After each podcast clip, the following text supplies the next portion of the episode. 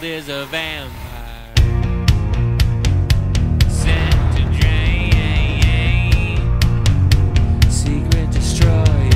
You're a dangerous secret, Isaac. I'm not running anymore. I know what I have to do. Despite hey, I can help you. Besides, we got a better chance if we stick together. It's not a chance, Isaac. Other people are just a liability. Isaac, I know you're confused right now, but you gotta trust me, okay? You're in terrible, terrible danger.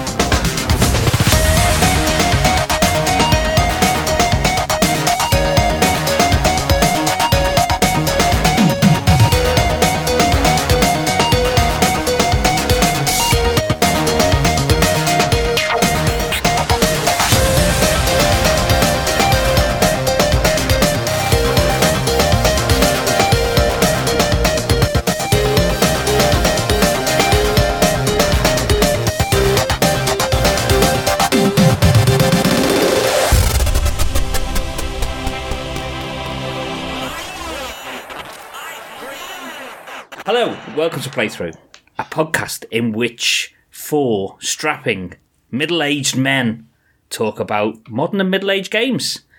And if you've missed the boat on a particular game, just like this one, Dead Space 2, don't worry, we're bringing it back. We're bringing the conversation back, aren't we, James Middleton? We are. Hello.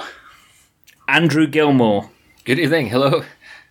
And Mads Christensen. I'm just very, very sad that you broke that perfect intro that we just had and just re-recorded one where we didn't interrupt you and didn't do anything funny. We was all being professional, weren't we? Well, it's because I fell over my words on the first thing I said. This is the same problem I had on the Vanquish episode. No one interrupted me. I did it for myself. I got a touch of the gyms at the end of the last waffle episode. Yeah. Stop touching Jim. Yep. We have to make sure that try not to touch Jim after the conversation we had before we started recording, which we won't revisit. Gentlemen, Isaac Clarke is back. We've been playing the first third or so of Dead Space 2, and we're ready to get stuck in, aren't we? To the detail. Oh yeah. Oh yes. But before we do, I'm going to ask you to be swift because there's a lot to cover. What have you been up to, Mads? What have I been up to? I've been up to playing Dead Space. Give us a rattle through. Once again? Give us a rattle through what you've been up to. Rattle through. I've been enjoying playing Dead Space and diving into that whole universe. I played the first one because I didn't play with you guys when you did the pilot episodes. So I've played the first game, really enjoyed it. I've watched the two anime movies that are there. There's one that's that takes place just before the first game and one that takes place just before the second game, so I've been watching those as well, and really getting into the whole universe of Dead Space. So I'm ready for this, mate. Yeah, it's good, isn't it? Like the wider universe is, it's got some good stuff in. Yeah, it's good, really fun. Good. They've built a really interesting universe. These guys are visceral. Yeah, indeed. So other than Dead Space, anything else to report? Oh, well, apart from Dead Space, I've been playing Stray, for example, which I've just got a bit further today. It's growing on me. I quite enjoy it, and it's kind of a Zen-like game. It's your standard action-adventure game, but instead of being a big guy with muscles and guns, you're a cat, and that's actually quite a nice and refreshing change for once. So, yeah, I like it. It's a good game, and it's on... No, it's not. I played on the PS5. That's a good idea. Is it a cat with muscles or? No, the cat hasn't really got, well, it's got cat muscles. It's crazy good at jumping, of course, but apart from that, it's just a cat mate. And it's so lifelike that when there's a button you can press to meow to make the noises, and my dog, every time I do that, he sits up and looks at the screen. You played it, didn't you, Andy, as well? Yeah, I got about halfway through it and was enjoying it, but it didn't have quite enough. I think it was probably I went on holiday or something happened whereby it just broke up the play. And then I didn't. There wasn't enough there to draw me back in. But same as you, Mads, I was enjoying it while I was playing it. Something quite different. I think had I not been kind of taken away from it, I would have seen it through. I can totally see where you're coming from there, because it is a game. It's a beautiful game, but at the same time, it's nothing special, and it's just another action-adventure game full of small fetch quests and a nice little story it wants to tell you. So on one hand, I'm really enjoying it. On the other hand, I'm thinking, maybe I should just install Oddworld Soulstorm or something like that and get into a game I'll enjoy even more. So it's not an experience you should just throw away. It's a nice little game, but it's nothing revolutionary. Mm. Yeah. What about you then, Andy? Tell us about the fact that you've been downloading videos from YouTube and passing them off as your own. Yeah, this came about so that basically summarizes what I've been doing for the past week, is that I ordered and got the Modern Warfare 2 on the PS5, and I buy these games these days purely for the campaign, because I know that there's going to be quite a nice little self-contained story in there. It's usually about 8 hours or so. So like we touched on with other games we've been playing recently, something around the 8 to 10 hour mark, like with Vanquish example, just a perfect length of time is enough to get stuck into something, but then not so much that you have to keep finding time to get back to it. Yeah. And it's good. I would say good would be the word that I would use, actually. It's your standard, everything that's good and bad about Call of Duty, some good, bad and ugly stuff in there. There's some nice missions in it, but then there's some that they've tried to branch out a little bit, and some of the stuff just doesn't work. I would say, like as an example, there's a couple of missions where you are without any weapons whatsoever. They're almost like stealth missions, and they've tried to introduce this crafting wheel like what you had in The Last of Us. Oh God. But it's really, I find the interface very clunky, and it's just, you don't buy a Call of Duty game to play sections like that. It worked in The Last of Us, but it's all about big guns, big explosions. Shooty, fast fighting, isn't it? Yeah, when it accepts what it is and commits to it, I don't think you can touch it as a series. The production, it's probably the best looking game I've seen on the PS5 so far.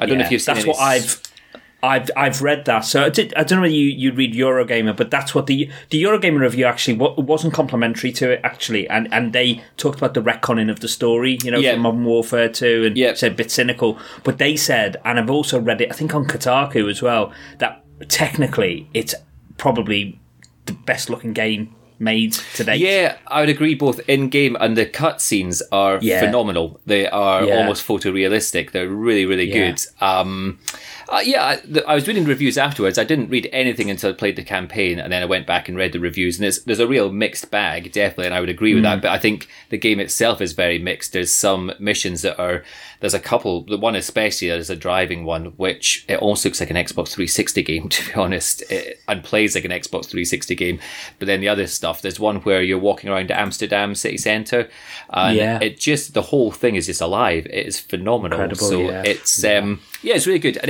then I had intended to get onto the community playthrough of A Link to the Past, but like the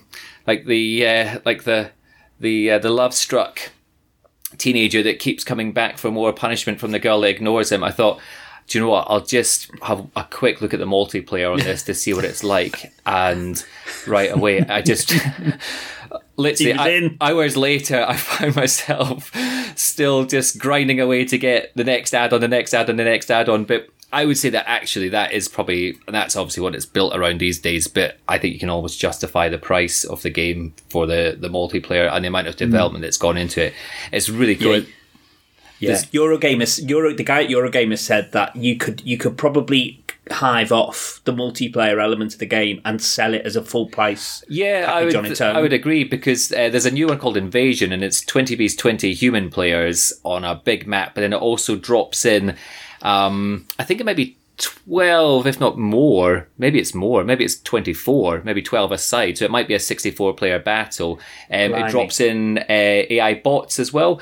But what it does is it means that rather than playing against 63 other people who just spend all their time taking out before you even get a chance to see them, is that there's always a certain number of bots on the map as well, and the AI on them is not particularly great. So you're always getting kills and scores, even if you're not taking out the human players. There's always other people that you can... So you feel like you're actually making some progress.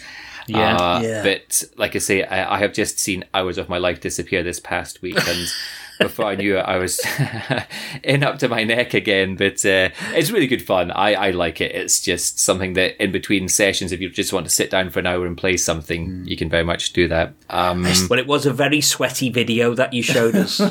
Well, yeah, that, bearing in mind, that was one shot. So that was one shot from probably collectively about 20 hours of gameplay, I think. So that's how often I hit a ground shot. And moments. That's how that's how often I get a shot like that. But it's very enjoyable. Outside of that, I ordered a new book. I don't know if you saw Bitmap Books. I've got a new book out called I'm Too Young to Die, and it's an encyclopedia of all first-person shooters.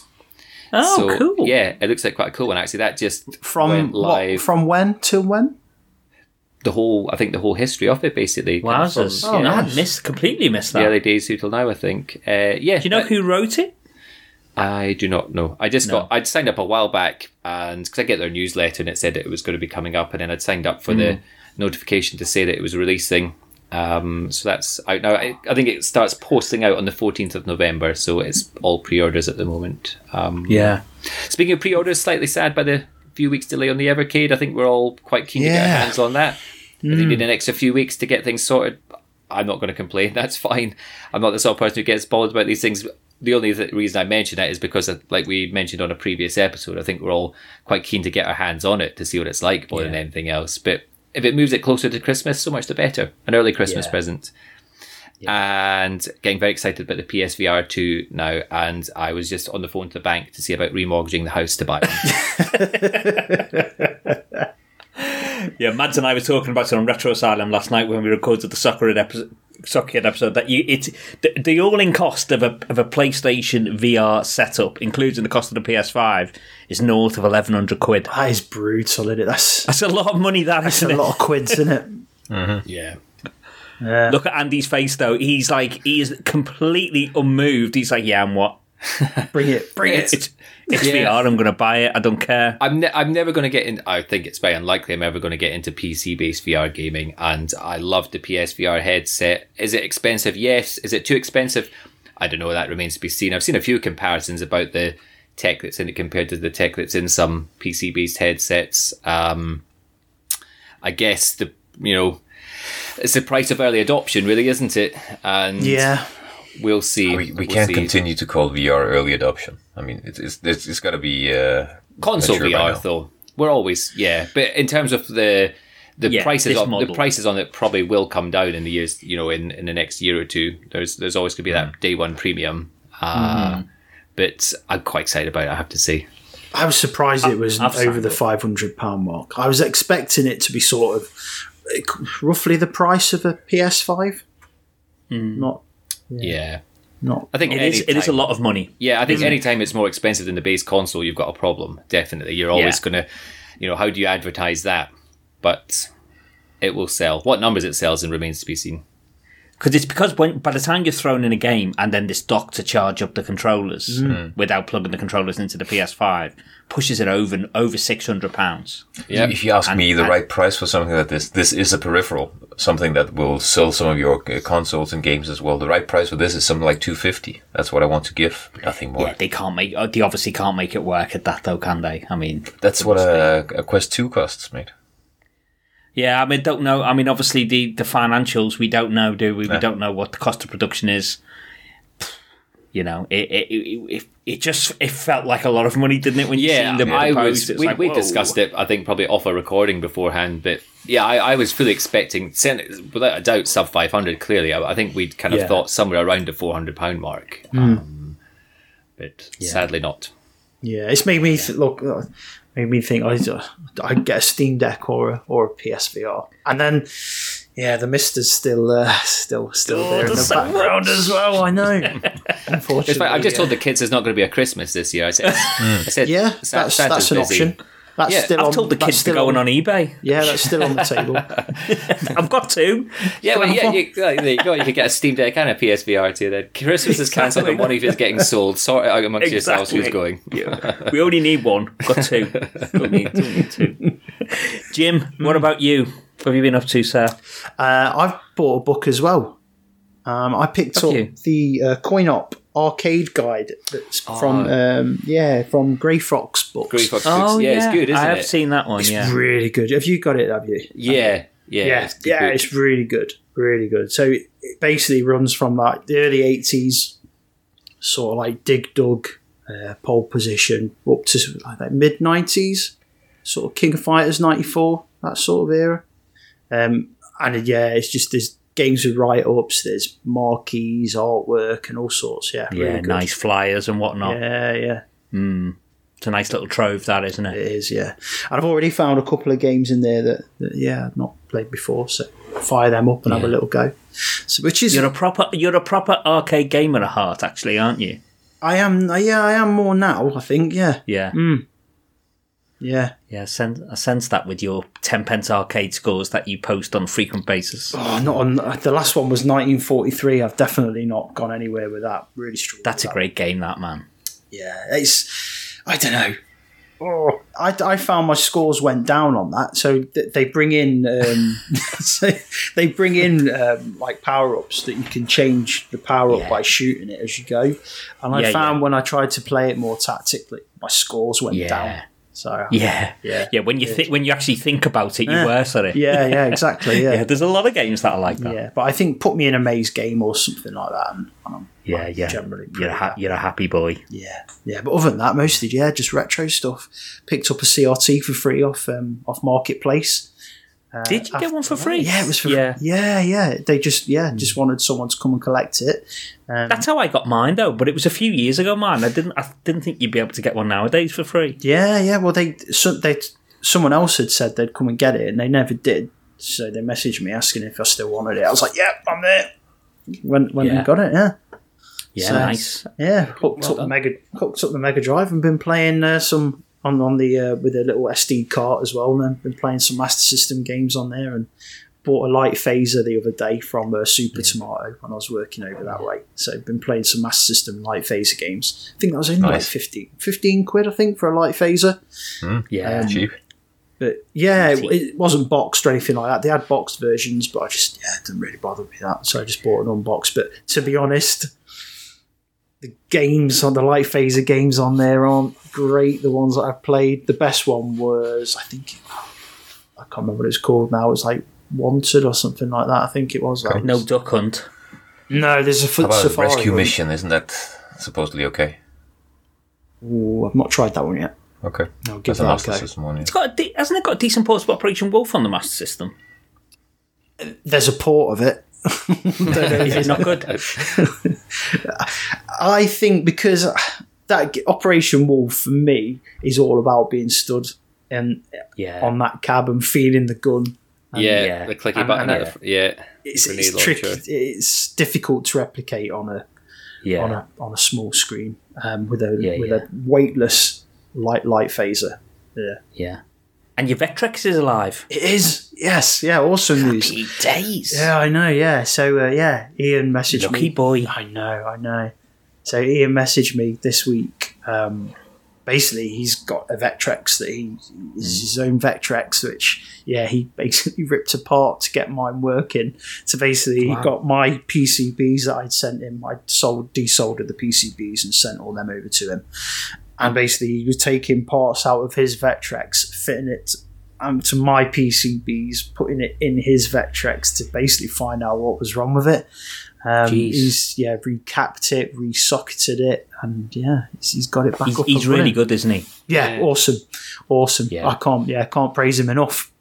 Mutant caterpillars for anybody listening to this who's got any old tech that they want sorting out. He's done a brilliant job with repairing my VIC-20 when I thought that was dead, and he's obviously done a great job with your Vectrex as well. So hit him up. He's a really good guy.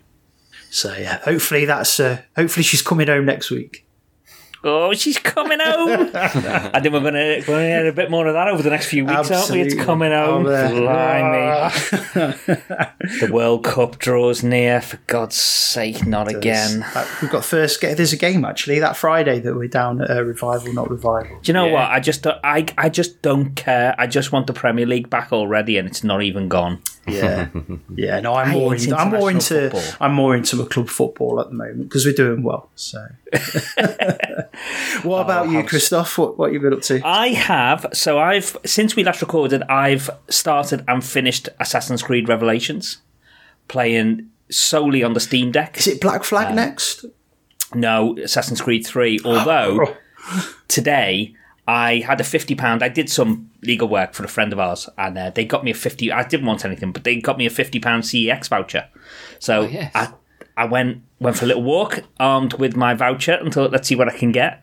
So I wanted to pick up a Switch game because Switch games really hold their value, don't they? There's most Switch games. Yeah, the first party stuff does, at least. Yeah, they're quite expensive. Yeah. But I picked up Live Alive. Yes, I played the demo of that. It was good. I enjoyed it. Yes, that's right in my wheelhouse, that. So I picked that up, and that was 32 quid, so I had 18 quid left over, so I had a little look around the PS4 titles. Picked up Death Stranding. Ah, okay. Watch this space. Which, if there was ever a playthrough game in the making, it's got to be Death Stranding. So that was my thinking on that. So that was the director's cut for, I think that was 12... And then I picked up the PS4 version of Black Flag because I know I've got that in my near to mid future because I absolutely loved Assassin's Creed Revelations.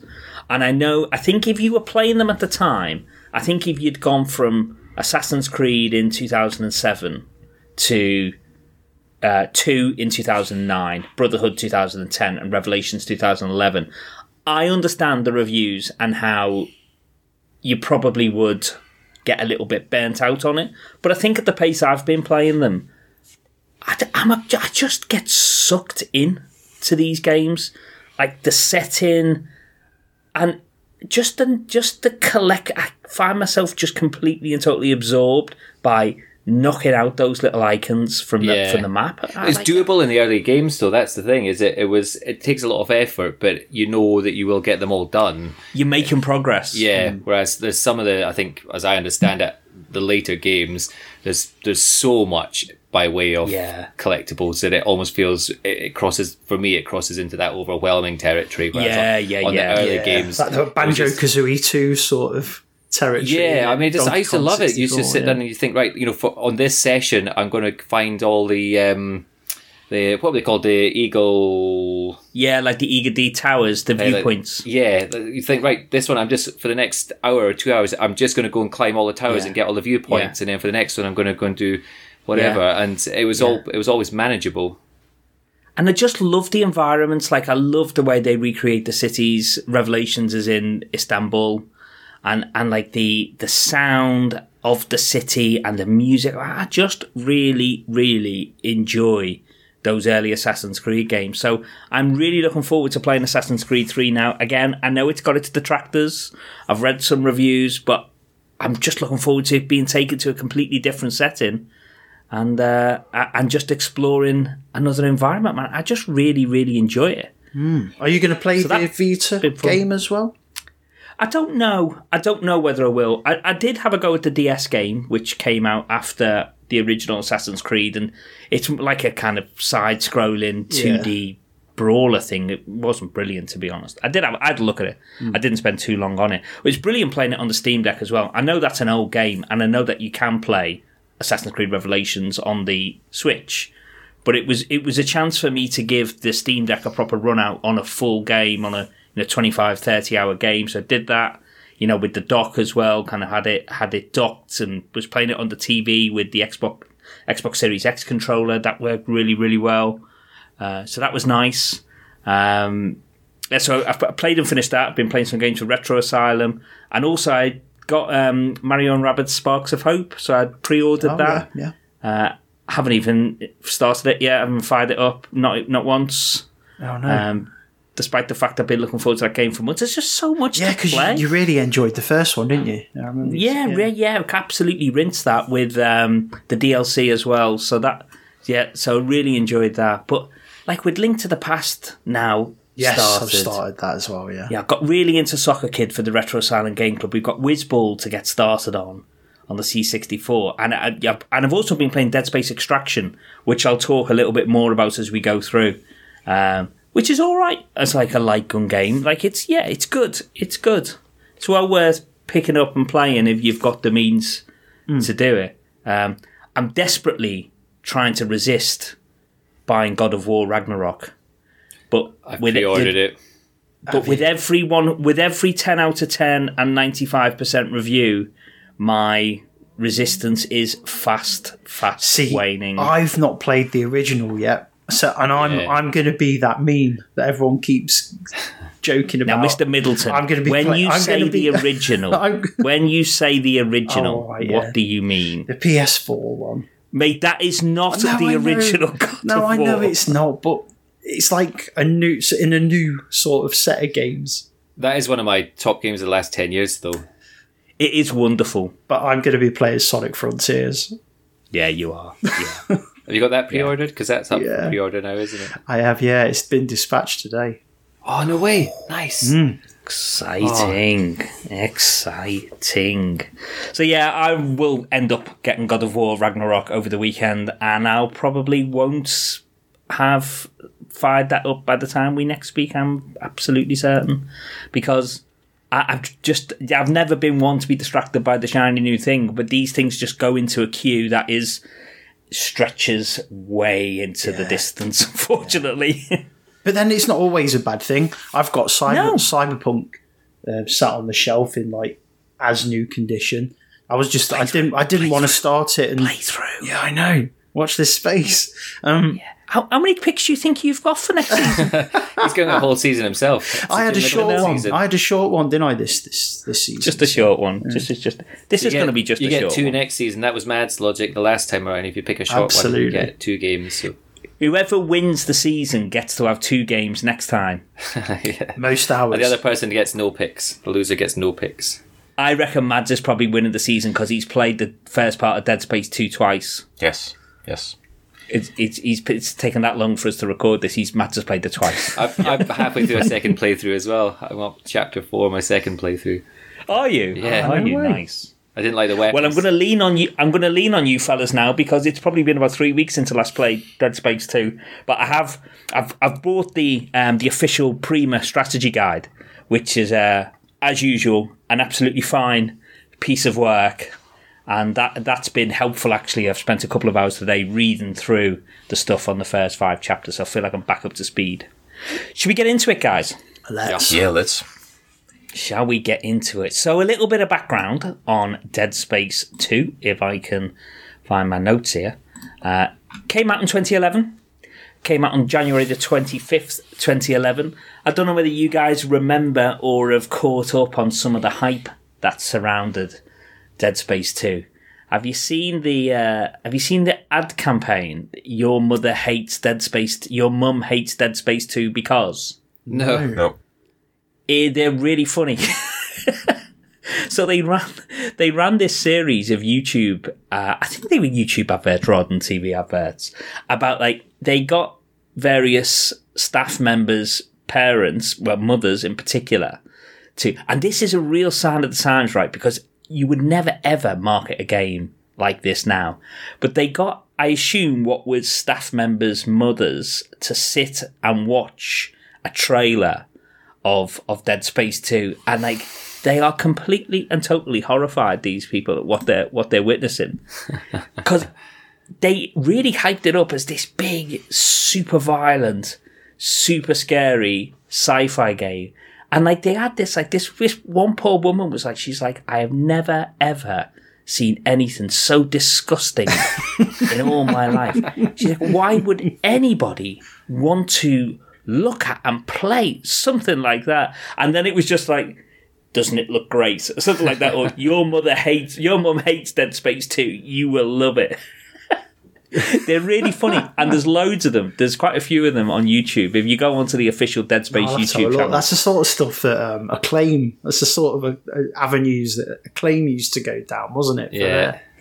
Like on one hand, it's like 2011. You'd think, you know, it's not the late 80s or the early 90s, but equally, you know, you would never ever see a AAA game advertised in that way now, would you? No. Like, your parents hate it, so you will love it. Like now, it's more, you know, it's more inclusive. Although, have you seen the God of War spot with Ben Stiller and John Travolta and their children? But then I've not. But just have you not seen it? Jumping back, we now 10 years on are those parents, so exactly. There isn't the shock value there anymore. Because we played all these games, didn't we? Yeah. Not Dead Space 2, but we played the Silent Hills, the Resident Evils when we were younger. So I don't think that advertising would work. No. Have a look. It's quite funny. Yeah, I will do. Yeah. I think in the last 10 years, though, I think the industry and the marketing stuff around the industry has really grown up. You know, because this was, you know, this campaign was aimed at, you know, the late teens, the early 20s, and probably maybe even younger than that. You know, it's a bit like you rebel against your parents because they will hate it, so you will love it. Whereas now I think there's a much more mature way in which these games are advertised. Have a look at that God of War spot with Ben Stiller and John Travolta. Ben Stiller's kind of dressed up all as Kratos. It's strange, funny and strange in equal ways that you basically they're advertising the game. Aren't we all bad parents? Come and play God of War because we can all relate to Kratos. He's a terrible dad and kind of stuff. It's all a little bit weird. But yeah, it got lots of hype. In real contrast, actually, to the original, which was a bit of a sleeper hit for EA. It wasn't really hyped. It was a pretty unknown team that made the original Dead Space, and it was a lot more successful than I think anybody at EA imagined it would be. By the time the sequel rolled around 3 years later, well, just over 2 years, 2 years and 3 months later, the team that was EA Redwood Shores had been renamed Visceral, and they'd lost a lot of the senior team that had created the original Dead Space. They'd moved on, so the likes of Glenn Schofield, Michael Condry had all left EA and had gone on to... does anyone remember the name of the company? Was it Sledgehammer Games? Yeah, because they make some of the Call of Duty series. Yes. So they went on to be development partners for Activision, didn't they? So, you know, if you look at some of the top team who were involved in the original Dead Space, you know, Glenn Schofield, Michael Condry, Brett Robbins, who was the creative director, a real force around the original Dead Space, they'd all gone, and they'd taken some of the more junior team members with them as well. So this wasn't an easy job for the team that made Dead Space 2, and coming off the back of the success of the original Dead Space, there was a lot of pressure on them to reproduce that success. And do better. So all of a sudden, from a game at Dead Space where there's very little involvement from EA, all of a sudden there was a lot of attention on them, and there was a lot of pressure. And I think they stepped up. I mean, there were some of the senior members, the likes of Ian Millen was back as art director, Ben Wannett was back as production director, although there was a different audio director. Don Vecker had moved on. He was replaced by Andrew Boyd. But the team, in the face of the pressure... and a lot of the pressure coming from EA as well, who all of a sudden really wanted to be involved and wanted to know what was going on. It wasn't an easy gig, and I think they definitely did step up. I'm assuming that none of us played it back in the day. No. No, I don't even really remember it even launched. I was living abroad at that point, right enough, but when you're talking about this advertising campaign and stuff, it totally passed. This is a release that totally passed me by. I think because I'd bought the first and hadn't played it more than the first few hours, it probably, had I even seen anything, I probably paid it no attention whatsoever, but I do not remember seeing a single thing about it. Yeah, yeah. Interestingly, the creative director from... one of the senior design leads on the original Wright Bagwell, he was promoted to overall director. He was the creative director on Dead Space 2. He was also the creative director on Dead Space Extraction as well, where he then learned his chops. And that is from on a creative level, from a story level, it is really good. So it's his job to make sure that the Dead Space story had continued into Dead Space 2 and to pick up on all the lore that had gone before. And by this time, there was plenty of stuff that had been released around it. Couple of you have watched what's it called? Is it Extraction? Is it Aftermath? Aftermath, yeah. Dead Space Aftermath. Yep. Yeah. I haven't seen it yet. So that bridges the gap between Dead Space 1 and 2, does it? Yeah, so it picks up... Somewhat. Yeah, it picks up not too long after Dead Space 1. Hmm. Yeah, yeah. So without giving too much of the plot away, if you want to watch it, but yeah, it sort of follows. Yeah, I would like to watch it. There's a ship that basically goes to Aegis 7. Aegis 7. Yeah, there's a ship that goes there to recover bits of the marker or what's left of it after Isaac's destroyed it, and it sort of follows the crew from that ship. I actually bought it on Prime the other night. I think it was £2 or something like that, I think. Yeah, it's dead cheap. £2.49 or something. So I've got it sat. It's actually downloaded on my iPad to watch. Yeah, so I will do. So the animation's not great. Well, the computer animation isn't great, but the actual sort of anime-style animation I thought was really good, Mads. I've not watched much anime. I don't know about you, but I thought it was pretty good. It was serviceable, definitely. It wasn't really good, but it was serviceable. But the 3D animation, the computer animation, looks like a really, really early 2000s Barbie movie, if you've ever watched those with your kids. It looks horrible. Why does it have to do horrible art style? Horrible for it? So like when you're following the crew in like real time, it's all done in computer animation, then they're sort of recalling the events that have happened to them, and that's all done in like this anime style. Yeah, okay. So you'll be sitting there wanting the anime style. Oh, undoubtedly, to start again because it just looks incredibly bad. Nolan Stross, who we obviously bump into. Yeah. Is one of the characters, so it sort of gives you a bit of background on him. Oh, nice! And actually, I would recommend if anybody listens to this and haven't played it yet, watch this before playing it because early on in the first or second chapter, there are some good nods to stuff that happens in this movie.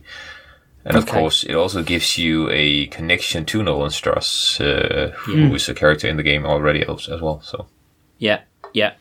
Yeah, it's one of the things I'm going to pick up on, actually, is that there does seem to be a bit of assumed knowledge when it comes to Nolan Stross, that if you haven't watched that movie, you don't really have. No, exactly. That's actually why I ended up replaying it, because I wanted to see how it worked now that I've watched Aftermath. Did anyone play Dead Space Ignition? No. I downloaded it, but I haven't played it yet. Yeah. So what's that? That was a 2010 game that was made available on PSN and Xbox Live. Co-developed by Sumo. It didn't get great reviews, Ignition, unlike Extraction, which was slightly earlier than that.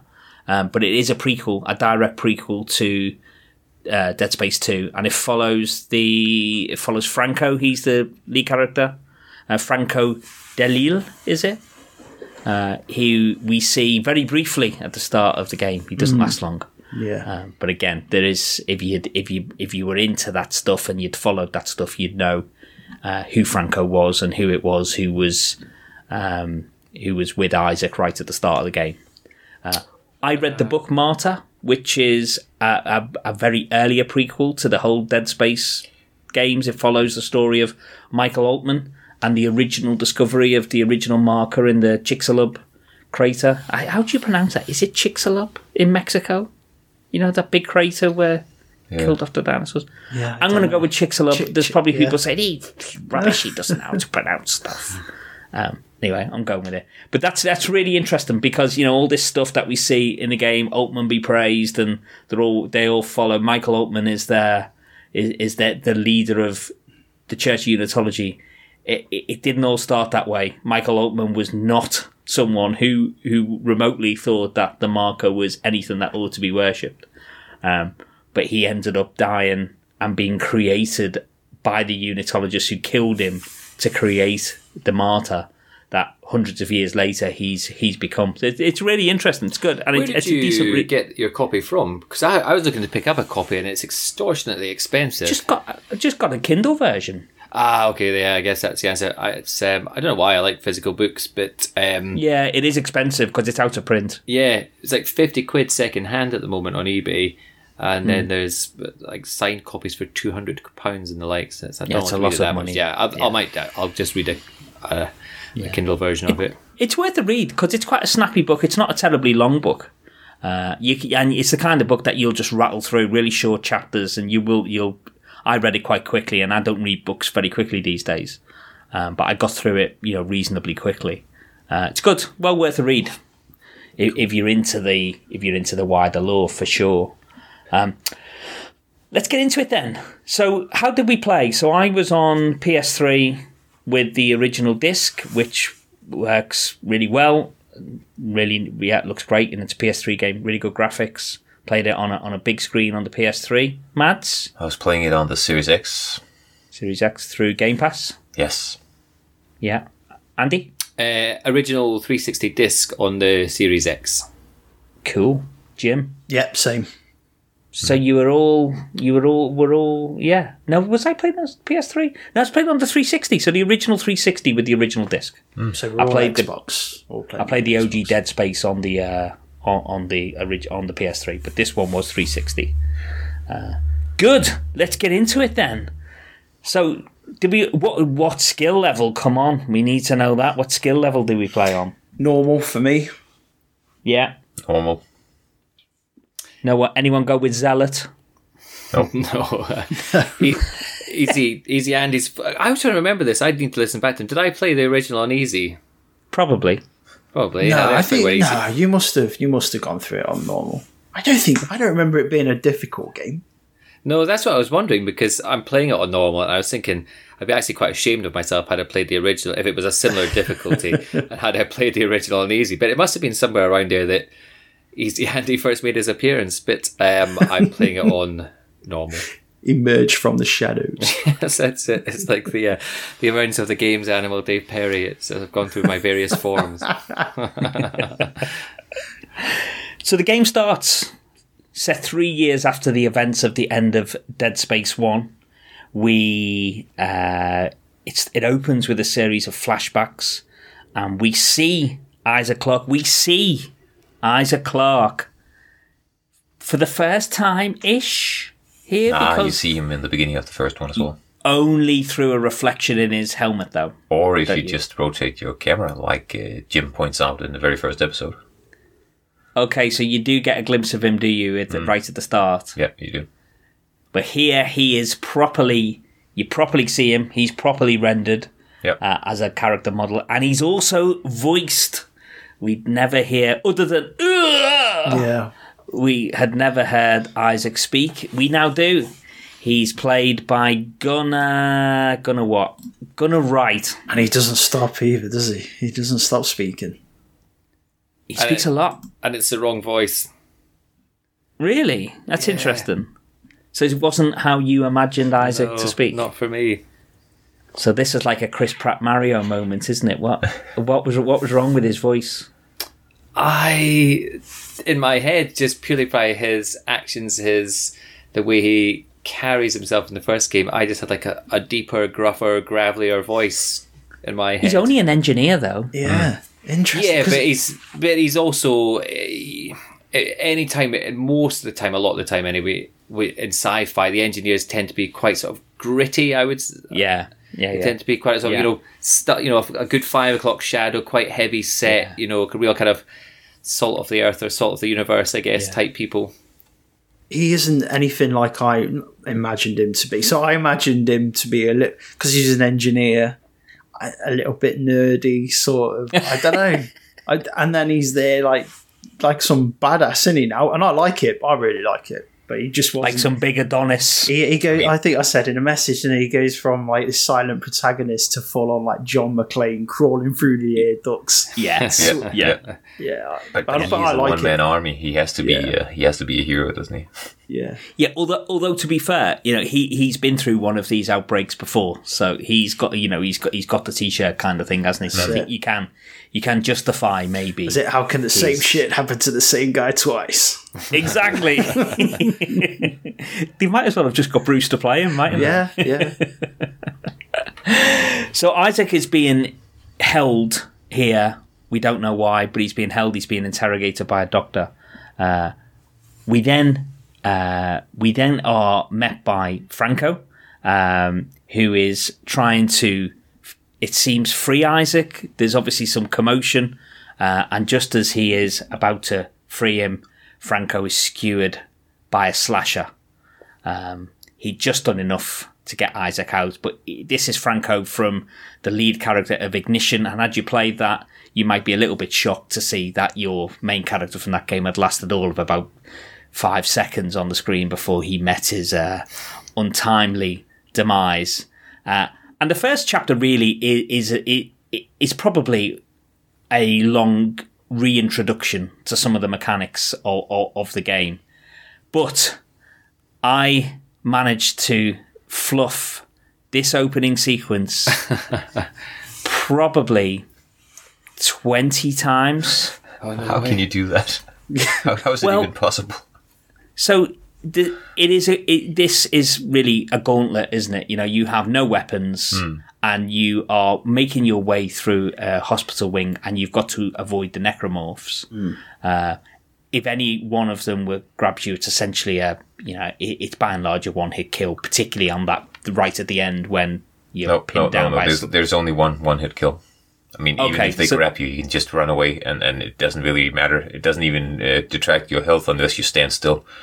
So the point at which I came a cropper was the point at which there was a one-hit kill. Yes, exactly. Now, I couldn't see the screen. I couldn't see that it was telling me to mash the A button. I couldn't see it. Okay, I'm going to ask again. How couldn't you see it? It wasn't there on the screen. There was no indication. It's on the bottom. It says projet. I just didn't see it. I messaged you guys, didn't I? Yeah. I was like, I've been playing this for 30 seconds and I'm horribly and horrendously stuck. I came in forewarned with that information from our Discord chat, so I knew there would be a point where I just have to start hammering the A button. But whether I would have made the same mistake or not, I couldn't tell you because I already knew that from our discussion. Half an hour of playing that opening sequence over and over again. I was thinking, like, I've got to avoid this thing clearly because as soon as it pins me down, it kills me. Oh my God, it was like supposed to be like almost like a demo. Jim, you did it in the first go as well, right? Yeah. Yeah, me too. Oh, God. I really enjoyed the intro. So me too. When we get Eukinesis as well a little bit further on, I got that and I was just straight back in there, like throwing these like electric spikes, whatever they are, around, and I was like, yes, I'm back in this game. Like, yeah, so it flowed really well for me, but... I think that the first 10 minutes of the game, 15 minutes of the game, is the best I've played so far. The best I've played of Dead Space so far, because this is the only part of the game, Dead Space 1 and 2 considered, that's actually really spooky. I mean, it's horror. Yeah. It's really, really spooky because you're not completely overpowered. You're just unarmed. You need to get away. It's like the first time you meet a color necromorphs in DS1 and you need to run away. That part was spooky as well, but only lasted 30 seconds. This is drawn out for 10-15 minutes here, and it's really good, especially a bit later on where you get the flashlight and you've got no weapons. You've got the flashlight and you can hear things rustling around and you're trying to avoid the necromorphs, it's so good. It's so good. Yeah. As soon as you get a weapon, you want to play a whole game like that goes away. I would actually Doom 3 was like that. Give me a game like this where the ammo is scarce, really, really scarce. I'm talking Resident Evil scarce. Yeah, that would be scary. Yes. Yeah. Yeah, I don't. Yeah, it's interesting because I think we're on very different tastes in that respect. I could feel myself enjoying it after the first 15 minutes, basically when you get your plasma cutter from that point onwards. Especially playing it the second time around. I enjoyed it the first time around as well, but playing it the second time around, I could totally see how, for me, those first 15 minutes, they're gold. They're the best parts of the game, because as soon as you get the weapon, and it's actually quite an easy game. You're just taking these things apart, shot by shot, and I'll get into how I'm playing this later on. But it's so easy that the scary part is gone for me. Yeah, I definitely like the sense of kind of like jeopardy and vulnerability in the first 10 or 15 minutes is brilliant. I hated it, but enjoyed it in a funny way as a consequence. But I definitely would not want to play a full game like that. Yeah, I think the scares in this, for me anyway, they come from what's around the corner, the atmosphere. The actual monsters aren't too scary now. You can deal with them. You know, I'm not running from monsters. There's one more place that's actually scary, because let's talk about that when we get there. But just suffice it to say, the fact that you get good weaponry and there are monsters all the time means that they aren't scary. So I'm not scared when I hear a noise and something pops out at me, because I know, okay, that's a monster I need to deal with. But I am scared in the beginning when a sprinkler starts and I've got no weapons or stuff like that. That's really, really scary. I completely agree. The game it's scariest when there's nothing on the screen and you're waiting for it. Yes, there's one part about a couple of hours in here that is really, really scary and really had me on edge, because there's like 5 minutes where you don't meet an enemy. Yeah, it's a sense of relief when an enemy does actually appear, because you think, right, fine, I can actually shoot something now. But it's when you're sitting there, you're progressing further and further, waiting for that moment. Mm. Yeah. There's a real vulnerability, isn't it? Because you don't even have a rig. At the start, you know, you're just in his little hospital suit, aren't you? Yeah. And your health, when it starts, your health is practically zero. So it takes a little while of collecting health power ups to build his health up. Yeah. So you are very vulnerable. It also forces you, because this. Yeah, correct me if I'm wrong, guys, and particularly you, Mads, who've only just played Dead Space 1. It does force you to embrace this new mechanic of being able to skewer the necromorphs with sharp, pointy things. Because that's, from the point when you get your kinesis, that's your only form of offence. It forces you to use it like 5 times, and that's it. Yeah. But it does at least force you to do it, because I think if it didn't, I don't think I would ever have used that again once I got my weapons. Okay. Could you use it in the first game to kill enemies? Nah. I'm pretty sure you didn't have sharp, pointy things that would essentially one-hit kill the baddies. No, I don't think you could impale. If you pulled the trigger whilst kinesisizing something in the first game, it didn't fire it, did it? It just let it go, I think, rather than... No, you could definitely fire things, because remember there was the boss that you had to fire the barrels at. Yeah. Yes, but if you did that at an enemy, did it damage them, or did it just... Yeah, I think it did. I'm sure I sent a video. I'll have a look on I think it did. The original. I think it did, yeah. But not to the same extent, and there's you wasn't impaling them and attaching them to walls and stuff like that. No, definitely not. Did you, for the time being, like what Mads says, it really is only just those initial few moments until you get the plasma cutter, where it's pretty much it is essential. What were your thoughts at this point as to if this was going to form the main attack mechanic for the game? I kind of knew it wouldn't form the... Okay. Because it was inevitable at some point you got to get your weapons. Yeah. I mean, to be honest, the opening part of this game for me was completely coloured by the absolute disaster and nightmare I had with in the first 25 seconds. Yeah. So I think I was so traumatised from that the rest of this opening section really was a bit of a blur, because I was so annoyed... By the time I'd finally done that stupid thing, I don't feel like I can really comment.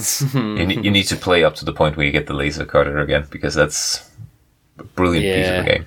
So I kind of like the whole killing stuff with the kinesis mechanic, and then still where I am now, whenever I see one of those metal rods on the floor, I take that as a sign that there's going to be a monster in a second or two. So I'm going to pick it up and be ready to just use that as at least as the first shot. So I still use that mechanic. Mm. Yeah. It definitely had me nervous for a few minutes. I thought ammo was going to be very scarce and that you were going to have to use this a lot in the game. I thought this is going to, because what I found was that you were kinesisizing something and you were just, I was just wandering around the majority of the level, just holding something in my grasp the whole time, waiting for something to jump out. And I thought this is not how this game should be played. And thankfully, it obviously transpires that that's not how you need to play it all. And you can't do that anyway, because there's certain areas, isn't there, that you can't take doors. I know. Yeah, it's so stupid, that, isn't it? Like, why can't you just travel through a door holding your little metal rod? Yeah, silly. Yeah. But I think the game wants you to do that. The game wants you to take sharp pointy things off the necromorphs that you've killed and use those sharp pointy things to kill other necromorphs.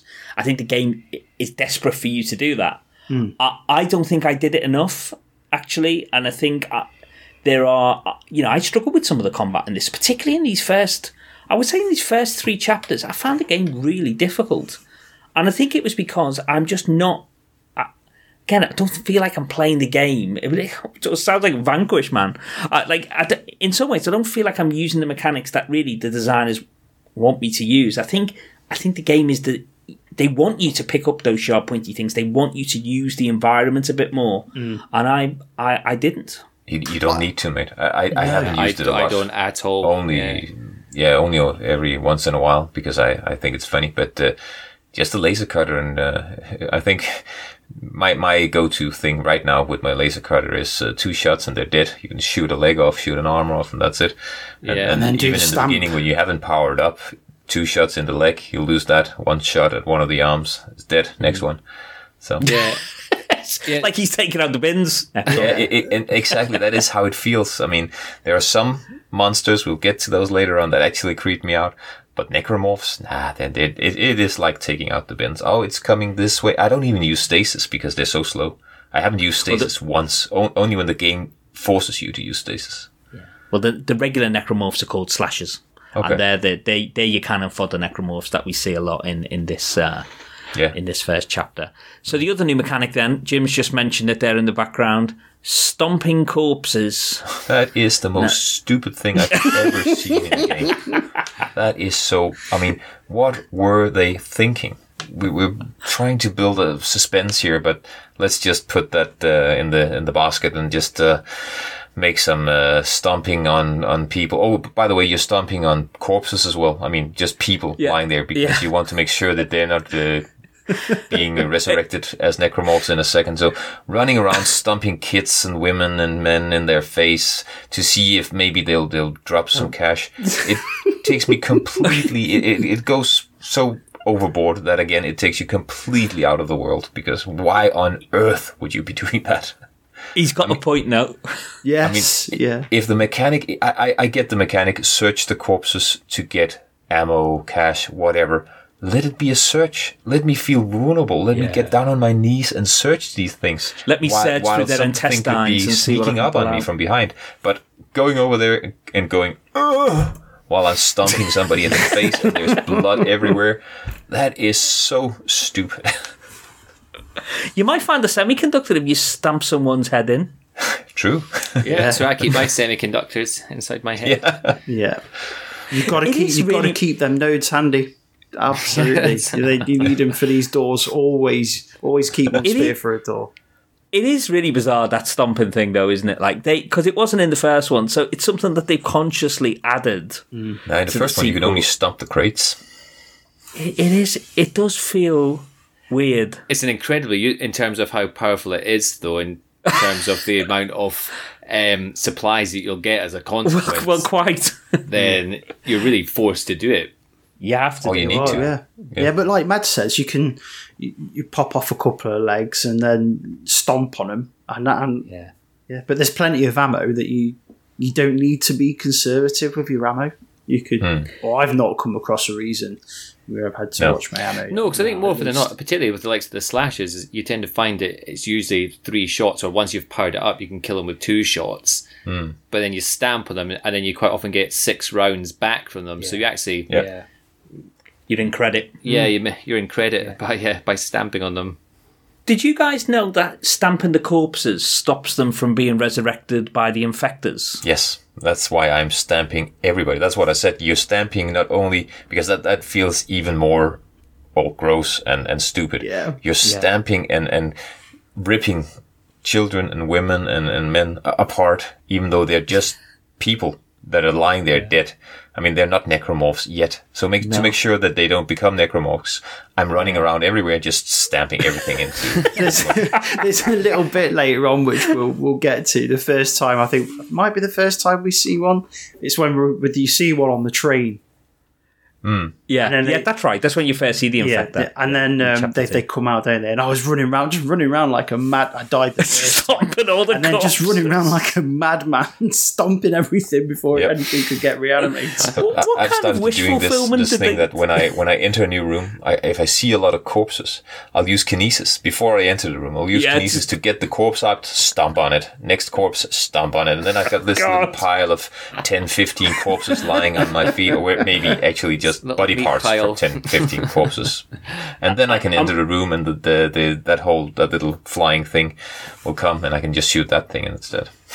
I'm pretty certain that these fine men and women who've made this very good game is not what they wanted players to be doing. I'm sure. No. But it is very effective, I think, against the infectors. What else have we got in chapter 1? So we meet some of the other characters. We meet is it Nolan? Nolan Stross? Nolan? Yeah. And we get a call from Dana. Yeah. So we also who trusted Dana from the start? No. I did. Yeah. No. No. Yeah, it came wrong. I didn't. I thought she was all right at first, and then when the reveal comes later, I could hear Jim talking about Kendra Daniels again from the first game. You always thought something was iffy with her. Yeah, she was off. Yeah. So I didn't see that at all. That came as a shock for me. I mean, how can somebody that well endowed actually be a bad person? Jim was onto her right from the start in the first game. Yeah. She's so she takes the place of I forget the captain's name from the first game, who's basically telling us what to do, because even though Isaac now has a voice and a face, he still needs to be told everything. What to do all the time. He doesn't control. He has no control over himself. So she says, "Come to me. I can help you, and I can cure your hallucinations if you." And she sends a route to him. She actually tells him the thing that she's got on him that makes him come and do whatever she says is that she tells him he's about to die if she doesn't help him. Yeah, that's because right. She says that she can cure him, doesn't she? Because the way that the fragment is, or the marker is affecting his mind. Yeah, that's it. I think isn't it being awake is that it's killing him. The more he's awake, he's becoming more one with the marker or something, and it's literally something along those lines, and we do get these really creepy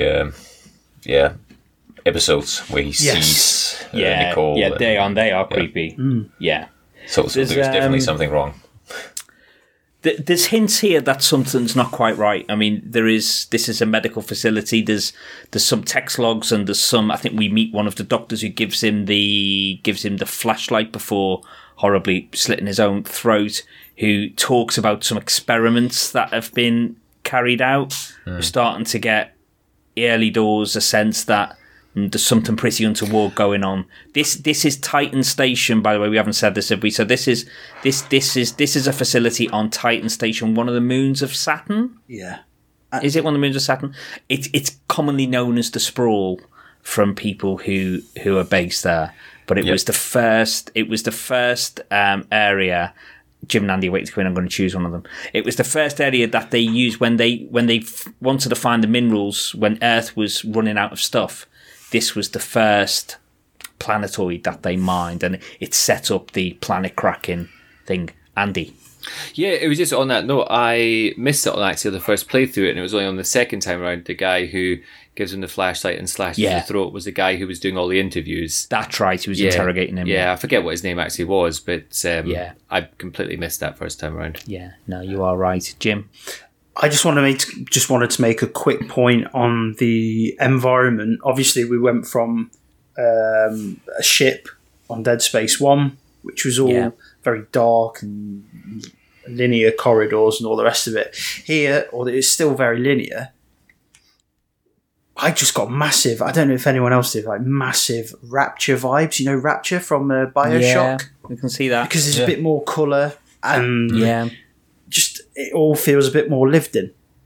Yeah, definitely. Like the waiting room you end up in a waiting room, don't you, towards the end of this chapter where there's kids' toys around as well. Mm. Yep. And one of the best things about Dead Space, actually, and I know it was a lot of the environments were very similar on the Ishimura, but we commented on it at the time that there was a real sense of place there with a lot of the posters that were around, and it felt like a proper working ship and... like little details. Of, whereas this feels like a lived-in like station. But they've done the trick again. Like when you get to the shopping area later with like the shops, like there's so much attention to detail gone into things which you could just walk past and not take any notice of. Little like toys that have just you could see that were being played with and just left when the outbreak occurred. Like it. It's stuff like that makes the environment just so much fun just to walk around and real pleasure just to be in. And whilst I do wish it wasn't as linear, I think that the linearity of it forces you to notice these little details more than you would if it was an open environment, definitely. It's very authored, isn't it? Like, you know, it's... You get the impression that everything here is scripted. You know, you can't really wander off the beaten track in any of the chapters that we've seen so far. Every necromorph that pops up is completely and totally scripted. I mean, guys, you know, the guys who've played it twice, I mean, you'll know. I imagine the exact same necromorphs come at the exact same time from the exact same place. It's very curated and designed. Yeah. It is, and I still jumped in the exact same place as well second time around. They're so effective, the jump scares. Yeah. But that is the Dead Space experience. It's speaking as someone who just played through the first one, it's the exact same thing. I mean, ever so often you get the possibility of going in another direction, but that's only because you've got two goals that you need to achieve right now, and your map marker is pointing you toward one of them, and you can do the other one first, for example. Yeah. But that's it. Yeah. Apart from that, it's completely linear.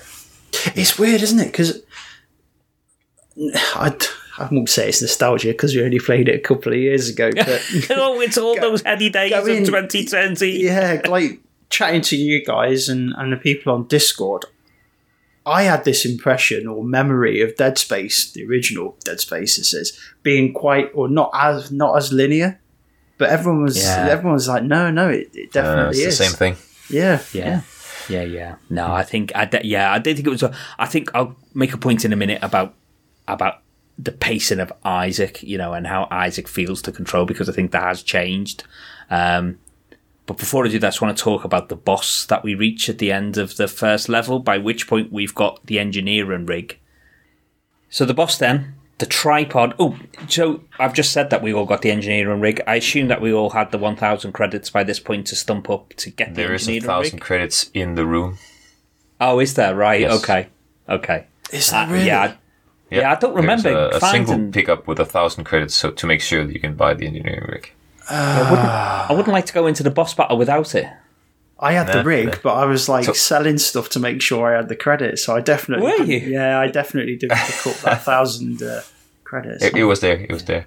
And how great was that moment when you step into the shop and he comes out and the helmet comes up and closes down. I thought that was maybe going to be a stage 2 upgrade, because for the brief minute he comes out with his suit but without the helmet on. Yeah. And I thought, oh, come on, you can't deprive us of the mask with the neon slits on it, and then obviously it just sort of, it's all fully animated and it comes up and over, and then you're like, oh, it's like the that big, was such a brilliant scripted moment. It was I felt like saying yes now. I think it probably did, but I think that's just been true of a lot of the parts of the game in general, is that even the little sound effect it makes when you pick up things as well, and when you open lockers, all these sorts of things, it just instant nostalgia from, you see, whether nostalgia or not is the right word, I don't know, but like you were saying, Jim, it's just, it all just comes flooding back to you from the first game. These were all the sounds that, these comforting sounds of the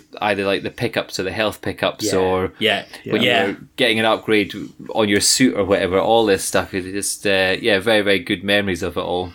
Yeah, the sound design is really cool, actually. Is it like even like opening the lockers or opening the hood? They all have these little sounds associated with them, which are exactly the same in Dead Space Extraction as well. It's like, right, I know I'm playing tabbing through the menus as well. That sort of really like distinctive sound it makes. Yeah, it's very distinctive, isn't it? Like it's really it does feel like, right, I'm back in Dead Space now. Like, I'm kind of there.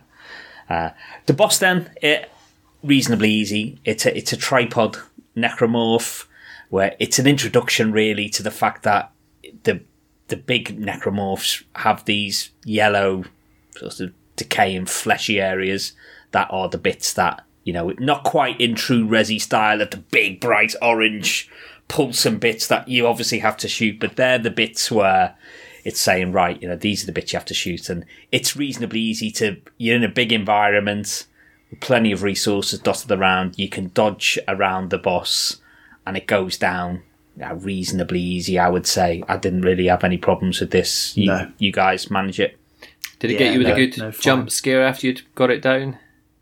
I don't remember that. What happens? Yeah, so once you've taken both arms off and then you approach it, there's like this little extension that sort of snaps out of it, basically. That's almost like a little snake type. I don't remember that. Yeah, I think if you shoot it one more time once it's down, it won't do it. But when it looks to be dead, and then you approach it, there's one last little,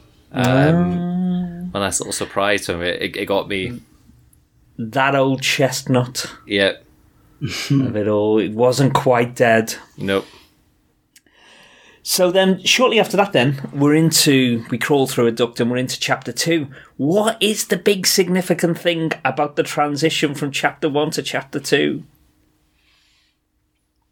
What do we not have? Oh, trains. A tram, yes. We don't have a tram. Yeah. Because Dead Space 1's so funny, is like every single chapter ends at the tram station of wherever you are. I quite missed that. I loved that. Did you? Yeah, I loved each time. There was no better feeling than when you were on your way back, because sometimes it was clear on the way back, but sometimes you would encounter enemies on the way back. But getting back to the station and there was like the relief. Yeah, it was like a little. Each station was like a little sanctuary, because there was usually a tram, there was a store, a workbench, or whatever, and you thought, right, I can just take 5 minutes, have a breather here, kind of regather myself, and then you'd step on the tram and off you go again. I always really enjoyed that between stages. Yeah. Well, here it's much more organic, isn't it, in Dead Space 2, the transitions from chapter to chapter, because there's no loading, there's no end of chapter 1. What you get as you're moving through, it just pops up chapter 2. Yeah. And you know, there's no pause in the game, you continue playing. I didn't even notice chapter names coming up. I think there's one in chapter 2. I think I got one that flashed up and said chapter 2, but there was nothing else from that point onwards. Because it was only when you save your game, which chapter you're on. For such a short amount of time that I missed a lot of them as well. Playing it the second time, I saw them. But the first time, I was constantly checking my save games to see how far I am, so I didn't go past the staging point. Yeah, I don't remember seeing them. Oh, they're there, but just for the briefest moment, it just says Chapter 2. Done. So according to the Dead Space fandom, Chapter 2 is called I Need Transportation, but I don't remember seeing that in-game. No. No. And if you take the fandom wiki... whereas in the first game and in Dead Space Extraction, the first letters of the chapter names spelt out a bit of a clue to the overall plot, they don't. in Dead Space 2, in case you were wondering. They don't. But I'm not convinced, because in my official Prima Strategy Guide, they don't have the chapter names in there. So I'm not convinced that these are the official names. I don't know whether they are. So what don't we know at this stage? So at the end of chapter 1, we know that Isaac was being we know that he was being held. We know that he was being interrogated over something. We know that this woman Dana's offering a cure. We don't know what happened to Isaac after the events of Dead Space 1. We don't know why there was a necromorph outbreak, because Isaac destroyed the marker at the end of Dead Space 1. And we don't know why people are being experimented on, why Isaac was being interrogated. So there's a lot of questions. Dana's popping. Can I just say, if you'd watch Aftermath, yes, you do know what happened to Isaac after Dead Space. Oh, okay. All right. Well, that's interesting. Well, you know, and you don't. We don't know how he got away from the Nicole necromorph. But we know that he's picked up somewhere. And also, we actually do know, or we will have a very good guess at why there are necromorphs there right now on Titan Station. Yeah. If you watch Aftermath as well. Okay. Yeah, it seems like that's essential watching them. Actually. Yeah, I'll watch that before I carry on playing. So yeah, I think I will as well. Package that in with the game, as either as a download code or as a separate disc or something, as a kind of a collector's edition. Yeah, I imagine there is. I don't know. There must be. Yeah, I imagine there is. We've been given this name Tiedemann. I think mentioned a couple of times in chapter 1. I think Dana says, "Look, he's the big bad, and we're in this together. We need to. He's the one who's been working on you. We need to stop him." So we're off on our way. We're into chapter 2. We're finding Dana. At some point early in this chapter, we get the line gun, or we get a schematic for the line gun. One of my favourite weapons in Dead Space 1. I was pleased to see that make an early comeback. It's one of my absolute go-tos, as being a bigger version of the plasma cutter, bigger and slower version of plasma cutter, really, isn't it?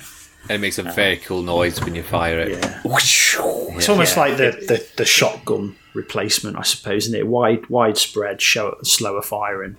Yeah, I mean, for people like me who are pretty rubbish at aiming in third-person shooters, having something with the margin of error that the line gun gives you is very, very handy. Yeah, and it carries on through multiple enemies as well. Yeah, it's superb. You can take out multiple legs at once. Yeah. It's very, very satisfying in Dead Space Extraction when you manage to take 4 or 5 necromorphs out with the line gun. It's pretty cool. So I'm might as well say this now, because that's probably how it's gonna be for the entire game. As always, I'm nerdy about this, and I'm role playing this. So I would think that if you're in this world and you really have to survive, you wouldn't be experimenting with new guns and switching new weapons all the time. Probably. So I'm sticking to the laser cutter. That's the laser cutter and the pulse rifle. Those are the only weapons I used in Dead Space 1, and they are the only weapons I want to use in Dead Space 2. That's what I'm going to stick to those. Because that's what came out from our discussion of the first, wasn't it? Is that suddenly I made the mistake of spreading my my kind of upgrades too thinly, and I was that desperate to try every weapon that I ended up actually hamstringing myself as a little bit as a consequence. Whereas I purely stuck with the plasma cutter on my first play and had it at maximum power by the end of it, just even at the stopping point. So I'm only a third of the way through the game and I've already got it at max damage. And then on the second playthrough, I thought actually it'd be quite useful to have something that's got a bit more rapid fire for some of the enemy types. So I've now on my second playthrough, which I think is the one I'll carry on with on the next session, I've got the plasma cutter and the pulse rifle, and they seem to be a good combination. Yeah, that pulse rifle is just essential for taking down those little troublesome toddlers. Yeah, the pack. Yeah. And having only 2 weapons also means that the ammo drops. There's a very, very good percentage of chance that you get ammo for those 2 weapons, and only very rarely do you get something for the other weapons. You can just sell that. You're already always fully stocked. I mean, I've got so much ammo that I have to throw it out sometimes or sell it for those. What's the alternative fire on the pulse rifle? Grenade launcher. It's a really good one as well, actually, because on the first game it was that really weird when we held it up vertically and it just up to our 360 degree fire. That was brilliant for the few sessions where you get swamped by enemies. Yes. Yeah. Mm. But the grenade launcher's got to, I mean, I've not used the pulse rifle yet, but the grenade launcher's got to be pretty cool for taking out groups of necromorphs. Mm. It's a great comedy. Yeah, it's very effective, very powerful. Okay. Cool. I think I definitely need to get, because I've got the plasma cutter and line gun, which effectively, you know, do the same thing, only in slightly different ways. I need to get something which I can use to a bit more rapid fire. So I think I am going to invest in the pulse rifle when we fire this back up. What the line gun does have, the alternative fire is a mine layer, which is really cool. If you've been in an area and you've died, and you know where the necromorphs are going to come from, you just lay a nice little row of mines and it's carnage. Oh, okay. Yeah. Cool. Yeah. I like that. Yeah. And also, if you want to feel protected, if you feel like you're in an area where they're going to come and get you from behind, because there are some areas where vents, you position yourself and you're just unlucky, you've got your back to a vent and they come through the vent. Yeah. You can put yourself a little protective little couple of mines around a vent and you know that if they come through there, they're going to die. Yeah. So little tactics you can use, but I do feel like I need the pulse rifle. Yeah, yeah, definitely. Anyone using melee much? Can you really do that? I mean, no. It's so weak in Dead Space. Yeah, it's quite effective against the pack though when they're one hit kills. Okay. Though the little baby, the child. I keep forgetting to use it, to be honest. It's I'm that busy if they're close enough for a melee attack, I'm usually panicking at that point and just firing in any direction and getting completely overrun. I don't have time to think of that. I should be trying to punch them instead. I'm busy trying to reload them as they're clambering all over me. Yeah. So we end up in the Heights residential area, which is one of two residential areas we see in this first part. Pretty cool. Again, very different to the Ishimura. Mm. This is a place where people who live on the Sprawl live and are living, because there are some apartments and there's some optional areas here. There's some optional areas where you can go in to collect stuff, which spawns necromorphs, which you don't have to go and take on. But there's a couple of doors when you can hear people behind the door panicking. It's pretty horrific. Did anyone else notice you go into like a little laundrette? Laundrette. Remember that? You thought it was a baby. There's someone in the washing machine or tumble dryer. And also, if you look down on, did you look down on the floor? The only thing I did to console myself with this is that I think it was a bit of a red herring, because there was what sounded to me like a toddler in a tumble dryer, which just gives me the. Oh, it makes me go funny right now thinking about it. Mm. And then, because I don't know if you looked on the floor next to it, there's a teddy on the floor next to it. And I do remember that, yeah. And I think that was deliberate to try and make you think. Basically, the only reason I could square it away with myself was when that section, and it breaks into a bit of a firefight, I thought one of them appeared out of it. But that's basically what I'm telling myself, because I don't like the alternative. Oh, it's awful. I just, stuff like that. And there's another bit in chapter 3 where you hear all these babies crying. Anything like that, it turns my stomach, man. It's horrible. Yeah. But I think, there'll be a discussion we have slightly later on, and, kind of crossing lines, etc. But I think all of the stuff that I'll say it now before we get to these points, is I think what it does do is it really just adds to this feeling of authenticity of this place that is just going to shit. Yeah, totally. And it's a lived-in it's a lived-in and a lived-in place. Like I got in my notes here, Rapture. This was where I put in my notes about. Yeah. I think the difference to the Ishimura as well. In the Ishimura, it happened. We'd come to the Ishimura later. It had gone to hell before we got there. I think with this, it's happening right now. Like, you can see people running, the panic. It's really cool. And although it's it's all very scripted and everything else, but it does give you that sense that like you're going against the flow and there's real panic here, and the outbreak is happening right now. So one thing that annoyed me just slightly with that is that you'll often, on the other side of a fence or something like that, see this action going on. Sometimes you could even, there would be holes so you could shoot So it would make sense you'd be able to save some of these people, but you can't. No matter what you do, you can't save these people. Yeah. It's completely scripted. Yeah, there's a few bits where you see civilians being killed, isn't there, by necromorphs, and you can't shoot the necromorphs at that point. You can't save them. No, that is right. It's all very scripted, but it does build the atmosphere, and it does give you a sense of this is a place which is going absolutely to hell in a handcart. Yep. Few plot revelations in this episode. So we do find out here that Tiedemann has built a marker on the Sprawl. Which you guys probably knew from Aftermath, but that has caused the necromorph outbreak, I assume. Go on, Mads. This may be jumping back to the first chapter. I forget where this is. We go through this medical facility. This is the first chapter, and we see an interview with Nolan Stross. That we do, yeah.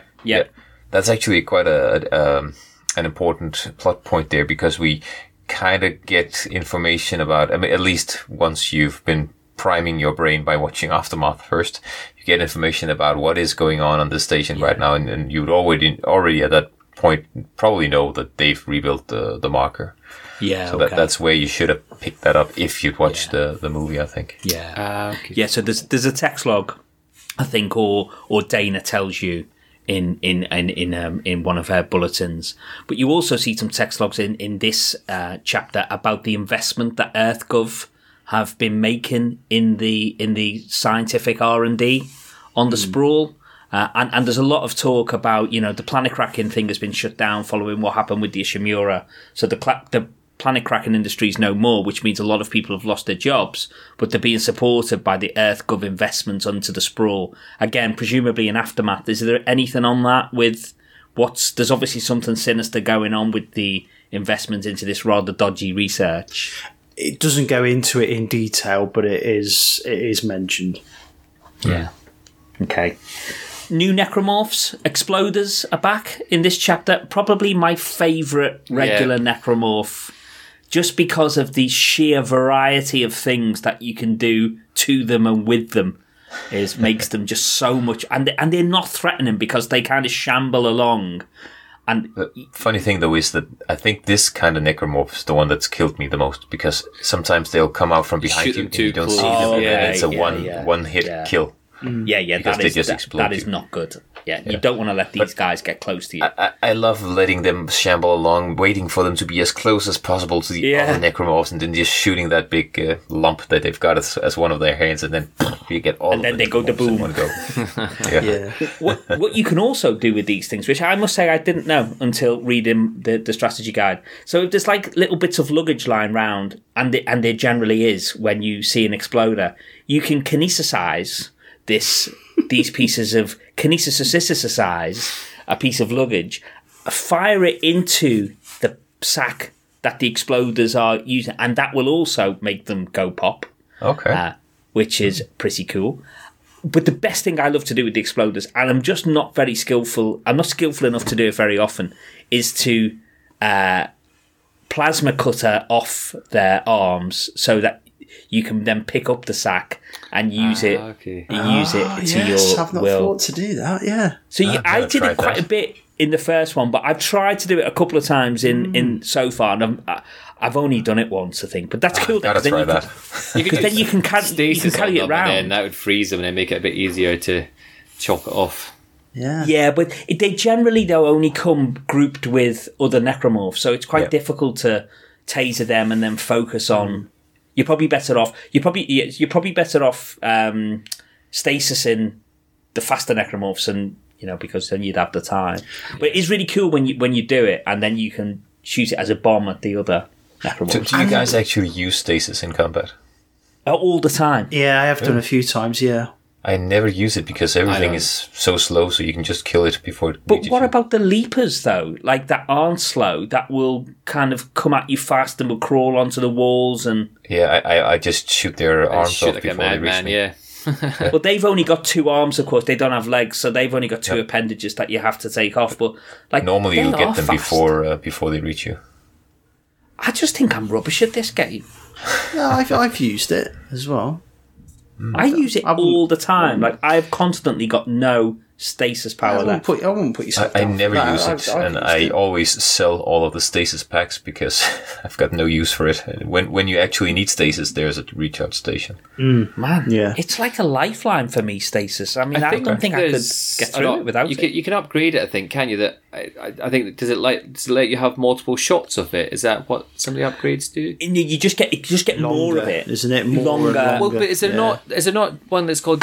Is it not two upgrades? Is it not like something like duration and charge or something as well? Oh, you know, there might be something where you can have two shots at once. I think it maybe is, possibly. Yeah. I think that might be what it allows you to do. You know, interestingly, the strategy guide says, my trusty strategy guide, that says that you should max out your stasis before you start to upgrade anything else, because that is the most powerful tool in the whole game. Oh, interesting. Okay. Yeah, it should be stasis, rig, and then your weapons. I've gone the other way. So have I. I mean, I did put one upgrade into the rig on HP. I thought I'd put one into oxygen as well. Just why? Just in case. Because I thought there's nothing worse than if I've got to go through like one of these sections where I need like a little bit more air, and I haven't got enough. And he starts to choke. Yeah. I thought there's nothing worse than that. It's so frustrating. So I'll put one in just to be on the safe side. Yeah. But I think Prudent Jim. Do we get introduced to a new mechanic at this bit, or is it? Yeah, a little bit later. I know what you're going to say. Yeah, I know what you're going to say. We are coming to it, I think. If we don't, feel free to stop me. So into chapter 3 then. Are we into chapter 3? No, I'm skipping a bit. Hang on. Let me just find my notes. We see. So here, as well as the Exploder, we also see the Infector for the first time. That's as we get to the tram station. Mm-hmm. Of course, because we've got to use the tram to get to Dana. Nothing's ever straightforward. Of course, the tram doesn't work. It needs to be repaired. On board, Isaac goes, confronted with the first Infector, which if we've stomped, then it shouldn't be. If we've done the old hippie stomp, then it shouldn't be too much of a problem. We get to the front of the tram. We repair the tram, which is an introduction to the. I think it's an introduction to the first of those little mini games, isn't it? With the gotta find a little blue. Is this the first time we do that? Yeah. You gotta find a little blue in the circle. Did everyone else know it was? We did it to get the stasis, for example. Do we do it there? Yeah. You need to do it. Oh, okay. So it's not the first time we do it. Yeah. But did everyone know it was the blue bit you were looking for first? Well, they did after the fail the first time. Yeah, same. Yeah. Okay. They explain it when you pick up the stasis module. It says couldn't see it on the screen, just like the X button, just like the A button. Oh yes. Okay, Chris. So once we repair the tram and get it going again, it's fair to say that all hell breaks loose there as we venture through the tram, taking out multiple necromorphs as we go. Then we get to the wonderful bit where we have to jump from... Oh, Mads is calling. So who else was standing at the... You fixed that or hacked that little thing to get the train started. And then I thought I was just... going to drive from A to B, so I was just going to stand my ground and shoot everything that came out. Okay, but the game doesn't progress if you don't move forward, does it? At some point I was just standing there and do they keep respawning? Thinking, no, nothing happens. No, they don't keep respawning. It's just like scenery will just keep whizzing past until... I was like, this is a lot. We're going halfway across the planet here. And I thought, maybe I actually need to move forward. Okay, I'm not the only one then. No. I went on like... You're playing it in real time. Crossing the Rockies on the Great Canadian Railway or something. Yeah. Nice. So we make our way through the tram again, because to the point where we have to jump from tram car to tram car. It's good, isn't it? It's good. No. Giving us control over something which really just ought to be an animated scene. As he's flying through the air, we've got tram doors coming at us. So I thought this was an animated scene, so I just got like a huge barrel or door or something straight in my face. Yeah. These things are fun the first time through. Like, first time you see them, it's like, oh yeah, that's cool. it is, and this is not the first of, this is not the last of these where they're not fun the second and third time. Like, you don't need to see that bit more than once, and if you do, it really does spoil the effect. Yeah, I've seen it a few more times. I saw the crash a fair few times. Oh, we'll get to that. Dear me. So we end up making crash multiple times. So we end up making it to the crash, and then what happens? So we end up dangling in The Last of Us 2. If The Last of Us 2 makes a comeback, this should be a competition for how many previous playthrough games references can we get into one episode. Just get a little counter going, yeah. We've vanquished. Now we've got a bit of The Last of Us. Go on then, Mads. Tell us why you got Last of Us vibes. So you're hanging out of half a train car in that train wreck, and you're about a meter above the ground, hanging upside down, and with your gun in hand, of course, and then enemies start to swarm you. So you need to, while you're hanging there, shoot all of the enemies before they get too close. Yeah. Yeah, that's right. Now, do we fight a brute here, don't we? But do we? We don't fight the brute while we're dangling upside down, do we? No, I don't think so. That's afterwards. Yeah. Okay, so the brute makes its comeback with its dodgy shoulders and dodgy knees. Bless it, where you've got to take it out. But yeah, I mean, did anyone struggle with the upside down bit? I died a couple of times. So that was the crash bit that you've seen more than once. Yeah. Gets less impressive every time. I really took a beating, but I survived the first attempt. Yeah, me too. Yeah, I was all right, actually. I'll tell you what's still Kane and me from the first game, that quick heal button. Yes, using your med packs by accident. I am using so many med packs when I don't mean to, just because I just keep pressing the button. Mm.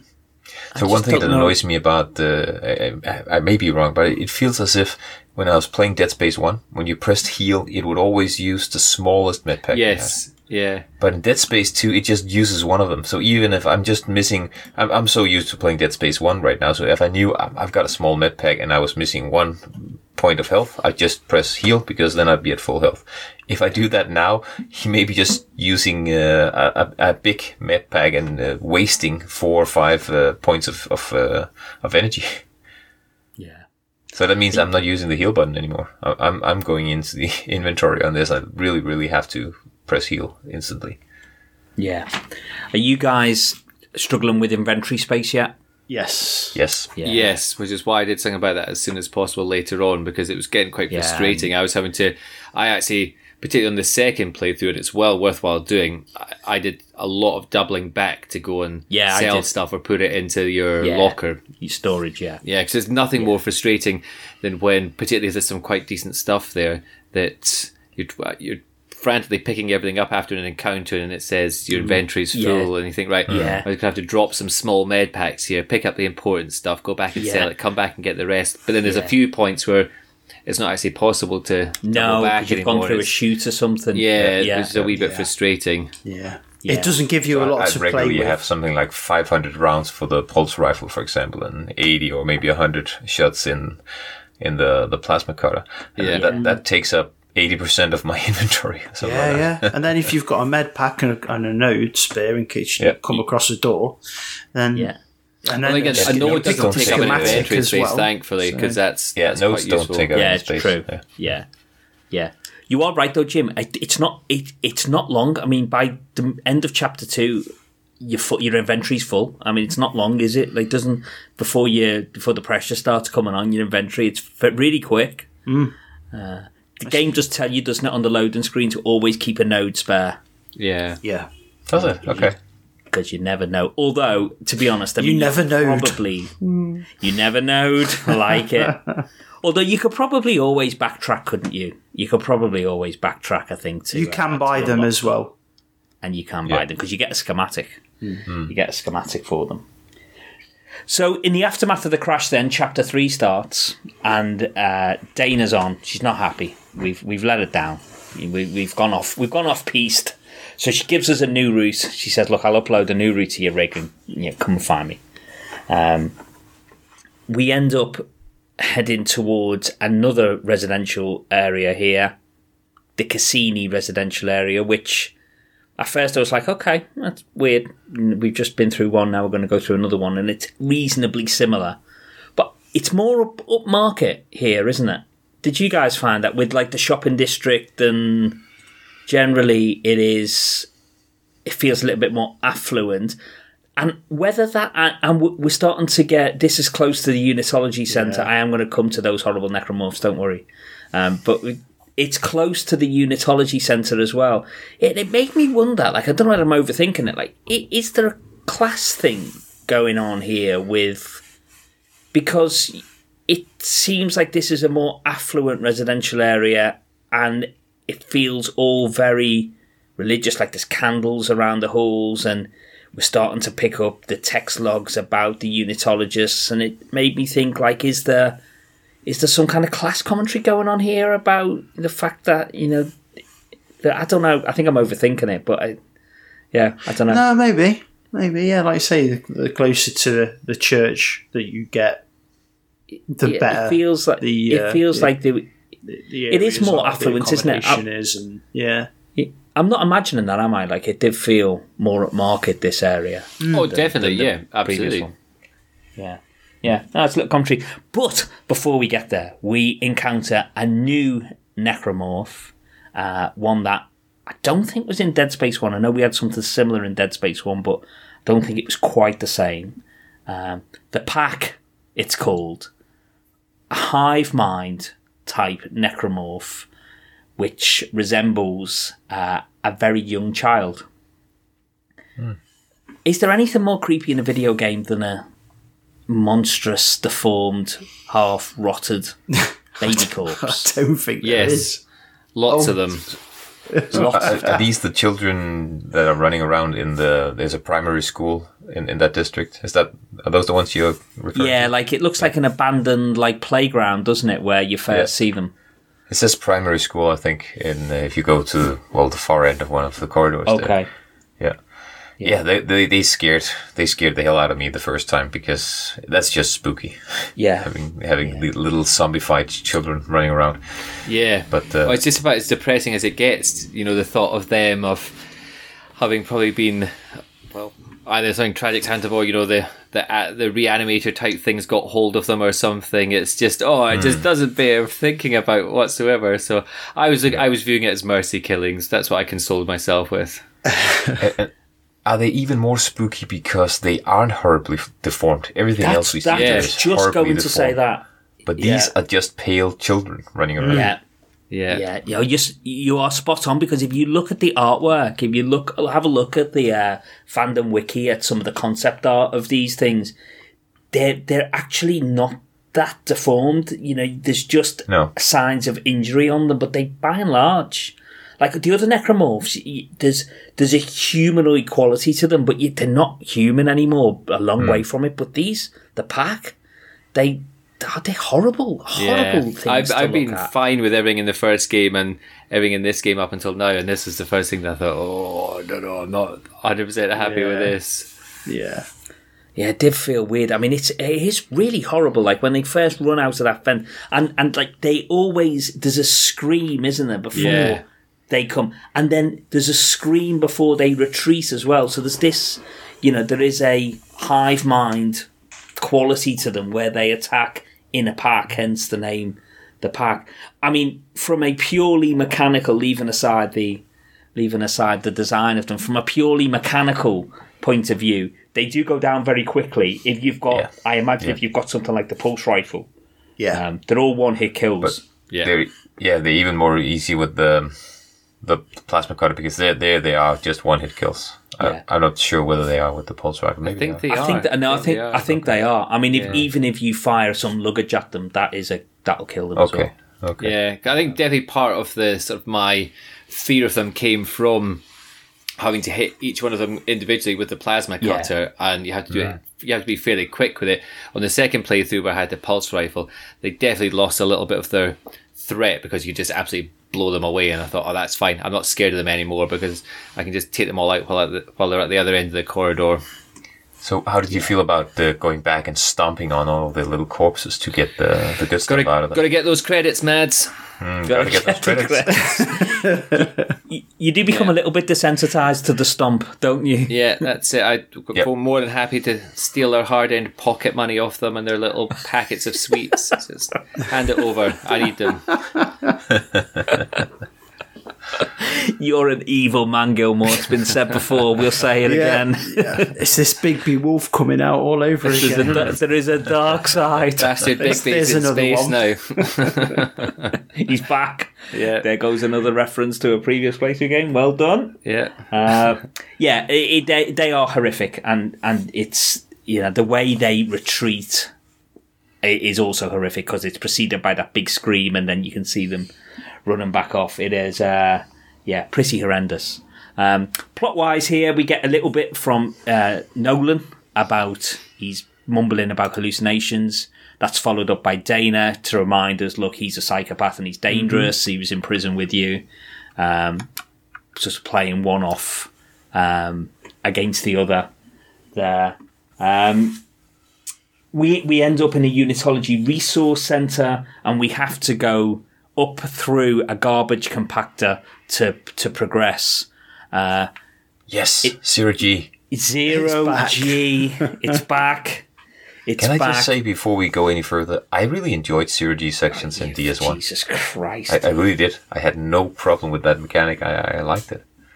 I think it was a lack of control that I didn't like. Once you'd chosen your trajectory, you were then, for better or worse, you were committed, and sometimes that was quite frustrating. Mm. Okay. And that's corrected in this. Yeah. Yes. They've obviously listened to feedback. It's night and day the difference between the two. I don't really see how they could do it much better, to be honest. It's good. It's good. Yeah, I mean, it's not a problem. Whereas in the first game, I really hated it.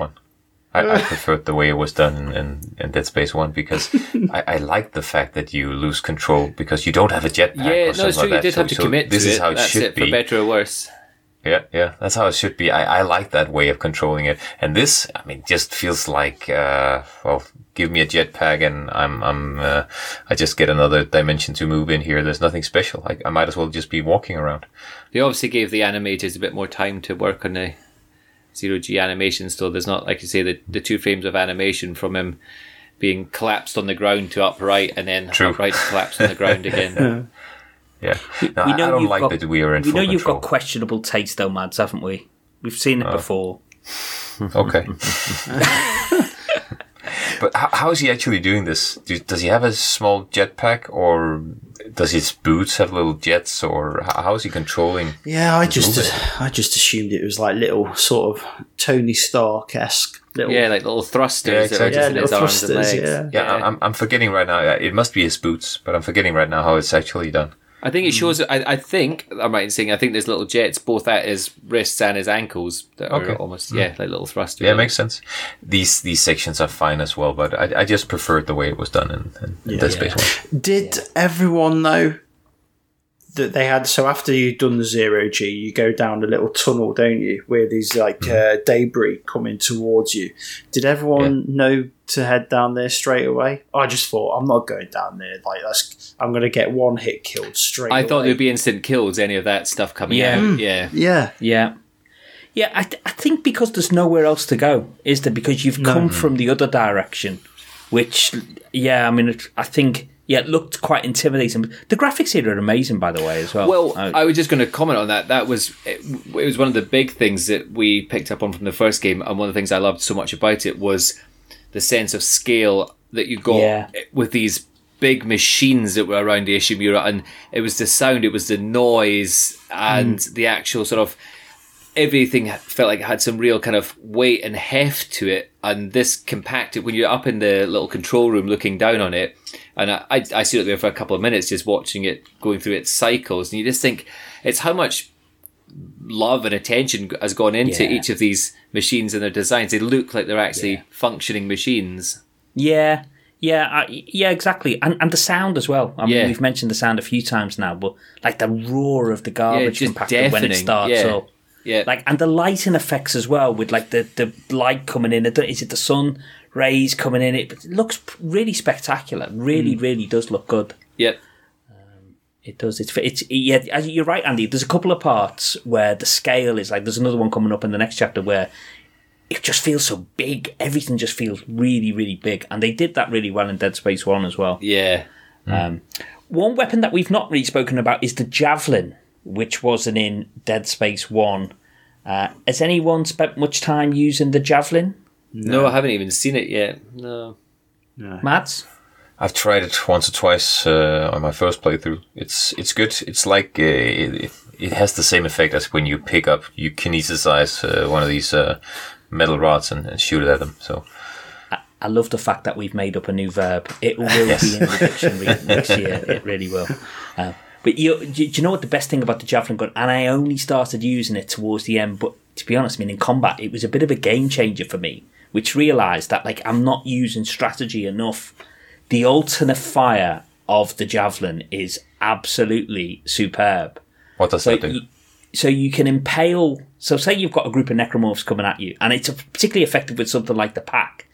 Mm. If you javelin one and pin them to something, you can then... Or you just javelin them so it sticks into their chest. You can then alternate fire to electrify the bolt that you fired. The electrifying... area will kill other necromorphs that are around it. Nice. It's really effective for taking out groups. It's a bit like having the exploder sack on tap because it's got that kind of range of effect. It's really, really good. Very effective for taking out large groups. And I started using it towards the end of this session, and really, it really is good. It's very effective. So well worth checking out if you've not already. There's too many weapons. You can only use so many, can't you? I mean, and there's only so many weapons, as we've said before. You spread yourself too thin. I don't know how you'd have the inventory space to carry ammo for enough ammo for every weapon. Yeah, and the weapon takes up a space in inventory as well. Yeah. We arrive at the church in the end after going through the apartment block. Which we're going to spend the next two chapters in, and which is a very cool area. But before we get there, we get attacked by the military gunship, which again is a very cool set piece, very spectacular looking and very spectacular sound and piece. Question for those who've seen Aftermath: do we think the gunship is attacking Isaac, or is it attacking the Sprawl? At this point, I think they're attacking Isaac. Or does it matter? He what? At this point, they're definitely attacking Isaac. Are they? Right, so you think they are attacking him. Mm. They're not very good shots then, are they? No. Because he manages to very easily just walk past through the area which they're blasting out the windows. Mm. But yeah. Which kind of doesn't make... I mean, I don't want to say too much, spoil Aftermath for anyone that's not watched it and wants to. It kind of doesn't make too much sense as to why they'd want to take him out. No, but is that explained in Aftermath, though?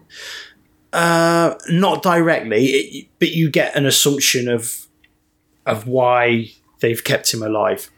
You know why they've kept him alive, basically. There's a reveal at the end of Chapter 5, which was a plot revelation for me, which you may have known from Aftermath, and we will get there in a minute. But it's the big plot twist at the end of Chapter 5 for me. Mm. And we will come to it in a few minutes. The church is a really cool place, isn't it? It's a very, very, I think, brilliantly designed area, which is massively different. And I'm talking before you even get into the basilica, which is spectacular in its own right. Just the surrounding bits of the church, the way you've got those audio spots where you can learn about the history of unitology. Mm. Yeah, it almost feels like the game turns into a walking simulator a little bit, which is really cool. One of the things that I read an interview with Wright Bagwell, the creative director on this game, and one of the things he said he wanted to improve upon from the first is that he felt like, I'm not sure I agree with him, but he felt like the first game was just like relentless terror all the time. Like it never let up. Like if you weren't fighting enemies, you were on edge because you knew the next battle was not so far away. Mm. I mean, I question whether it was constant terror, but I can kind of see where he's coming from. It was one paced. It was really good, but it was you know, it was you were either anticipating a battle or you were having a battle. One of the things he said he wanted to do with Dead Space 2 is create these moments where you feel safe and you're doing things and thinking about things other than taking down necromorphs. And I think this is probably the first real example of that. An area where I almost forgot I was playing a, inverted commas, survival horror game here, because you are just wandering around this area, listening to these. It's like a tour guide thing. It's like an audio tour of this church. And interspersed, you've got these text logs about, what happens, how you mustn't disturb the indoctrination procedures, and, the tour guides must make sure that the tourists stick to the guides because there's other things going on in the church. And again, building that sense of place with the environment. I got really strong Resi vibes. Yes, definitely. The library as well. And the way that you unlock the route back. Yeah. Doing stuff like... Although it's still a very linear path, it just makes it feel a little bit more open that you will lock a way back. It gives you quite a useful new mechanic here where we haven't mentioned you can click the right stick and it'll show you the critical path. Yeah. On the first playthrough, and it shows you a symbol of the D-pad and it says use up and down to change objectives or something like this. I didn't realise that you had to have the path up to then... click it up and down, because I saw a little prompt and I was pressing up and down and all it was doing was just kept bringing up my weapon wheel. And so I then just disregarded it and didn't really kind of attempt it again during the first playthrough. It was only on the second one that I realised what it was talking about, and then you can then change the path to show you the nearest save point or store or anything like that. It's actually a really useful thing to have. This game holds your hand and is so linear, so try when you play it, guys, the next time. Try to, for an entire chapter, never bring up the map and never bring up that guide, because you don't need it. I can't. The reason I do it is because I see where it wants me to go, and then I go the opposite direction. Exactly. That's what I do as well when I use it. I worry about missing something. If it kind of feels like it's forcing me to point B, I want to go and check out what's behind. Point A before I go, sometimes it doesn't work out because. You end up moving the story on by going to point whatever. Do you know what I mean? But I actually wish it wasn't there. And I've said this and I know Mads is going to make a counterpoint to this in a second. Now he is. But I said in the first game that it's one of the most gamey things about Dead Space is the fact that you can do this. And in a game which tries to be so diegetic in everything else it does, like the fact that you can bring up this route marker, I think is just so horribly gamey. I wish it wasn't there, but because it is there, I can't stop using it every 5 seconds. And my counterpoint would be that this is actually not gamey at all, because I work in a place where we do this kind of stuff in AR. We do for production companies, for example, roll out... different kind of AR systems for maintaining machines or for picking stuff from huge warehouses, and that is exactly what we do. We do this kind of annotation, lines, drawing where you need to go and stuff like that. So for me, it feels kind of natural. That is super cool. I need that walking around London. Mads is basically Isaac Clarke. Mads, can you download like one of those to my? If I buy like some snazzy Apple Watch or something, just so a little route through London comes on the floor, and I can just follow it, because I'm forever getting lost. Or if I buy the limited run collector's edition helmet, could you integrate it into that, please? Probably, yeah. Nice. I will want to go and walk around Morrison's with a shopping list being superimposed inside the helmet with a path around the different aisles. That's what I need. If Andy repurposes a Gruffalo dress-up costume as a Dead Space rig, will it work?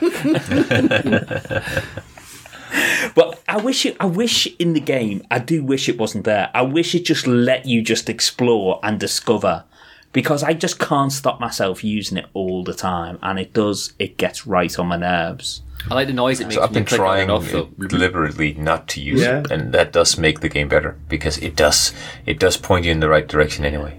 It does. It does. But this is a really cool area, because as you go through, you unlock doors, which allows you to loop back. Some people, I'm sure, are going to say there is backtracking. I'd agree with that.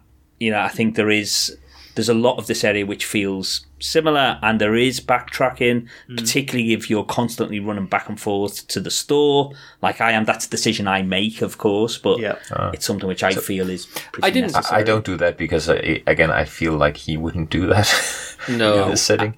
And there's no I would say, actually, because of the, as Jim mentioned, you whenever you get to the end of some path, you unlock a new door to get back to where you start from. There is no backtracking. You never have to go through the same parts twice. It's only that little stairway you need to traverse more than once. And the resources are abundant, aren't they? They are. If you do the dinosaur stomp, you know the the resources are everywhere. You don't need to store away all your ammo because there's so much of it. But I can't bring myself. I'm such a hoarder when it comes to games like this. Just can't bring myself not to pick the stuff up. Yeah, so much. I've got in my notes here that I've upgraded the helmet and the armor now to the second upgrade. Okay. The helmet in this point, yeah. Yeah, you get the security. Oh, you get the schematic for the security suit. Yeah, yeah, the security suit. I didn't have the credits. Which actually gives a bonus to the pulse rifle as well. There's a damage bonus. That's right, yeah, you get 5% extra damage or something. Mm. Yeah, so I've got it down. So the security suit, it gives you better armour. It gives you 15 inventory slots, which is that a 5-slot upgrade on the... Yeah, I think so. And it gives you 5% increased damage on all weapons. Oh, I thought it was only the pulse rifle. In-game, it says it's the pulse rifle. Oh, maybe I'm wrong then. Maybe I've written that down wrong. You're probably right. Yeah, pretty cool. I didn't have the credits for it, and at the end of Chapter 5, still don't have it. Yeah, it's really cool. And as well, it's as much... Do you remember to stomp everything? The lighting on the front of it, it's almost got this kind of slightly maniacal grin on it. It looks like the smiling mask from V for Vendetta. If you look at it from the... it just makes him look like a proper badass. So it's a visual upgrade as well, is it? Like it changes the way he looks. Yeah, it's really cool. Yeah, I know why you don't have the money for it because I had money for all of this. That's because I'm selling the stasis packs and stuff like that. Why are you selling them? They're what keeps you alive. No, I don't need them, and they're actually good money. I think I do need to sell some of my ammo. I've got a lot of ammo. Okay. There's like the gold or platinum that you find as well. The semiconductors. Yeah. Well, they're gold and ruby and bronze, I think. Yeah. I just have never had enough money, and I think I've not saved for it because I've always, I buy the odd power node as well, which maybe I ought to stop doing that and save up for the suit. Oh yeah, I always try to keep at least 10,000 to 20,000 in my credits readily available for a suit upgrade. I've only had to buy one power node, but I've not missed the door yet. No, I've not missed the door. No, I buy power nodes all the time, as many as I can, because I just want to upgrade my gear. Yeah, I'm the same. I've spent tens of thousands on power nodes. Yeah, I must have bought at least 5 and just at this point. But keep buying them. God, so I buy med packs. A lot of stomping. You buy what? I buy med packs. I sell med packs. Yeah, I'm the same. I sell them. I'm rubbish at this game. Yeah, man. I'm so rubbish at it. You get a lot of med packs. But then I guess it maybe you do. I think the game is quite good at giving you what you need. So a lot of the time when you stomp on things, I get more ammo because that's what I need, and it does seem to give me a lot of med packs as well that I subsequently then go and sell. So we did find, didn't we, in Dead Space 1 that if you've got a lot of weapons, it spreads your ammo pickups over those weapons so that you can end up running out of ammo. Whereas if you've just got a couple of weapons, you'll get plenty of ammo for those two weapons. So maybe it's the same sort of mechanics going on here with med packs and stuff like that. Yeah, I like to have me 4 weapons though, Jim. So we end up in the basilica in the church, which is a very, very cool looking area, in my opinion, with the statues in the middle reaching up to the ceiling. It's visually impressive. Again, the sound, the echo as you're walking around, it's so very well done. Great sense of place, great sense of scale. You can bet your life there's going to be a boss battle because there's locked doors and it's building to it. It's probably not... It throws you off the scent a little bit because as you get to the end of the chapter, you get that thudding on the door as he goes to the door, but Dana then comes on and says, right, I'm going to find a way to unlock the other gates, and he needs to essentially survive while she does that. But rather than get a big, huge necromorph that is beating down the door, we actually get introduced to another smaller necromorph, very different, the Stalker, to what we've seen so far. These things attack in groups, will hide behind cover, and will try and flank you. Interestingly, they approach. So the way they're designed is, if you're looking at them, they will remain hidden, but only when you look away will they then run out and charge at you. Did you notice what the achievement was as well? Yeah, clever girl. Clever girl.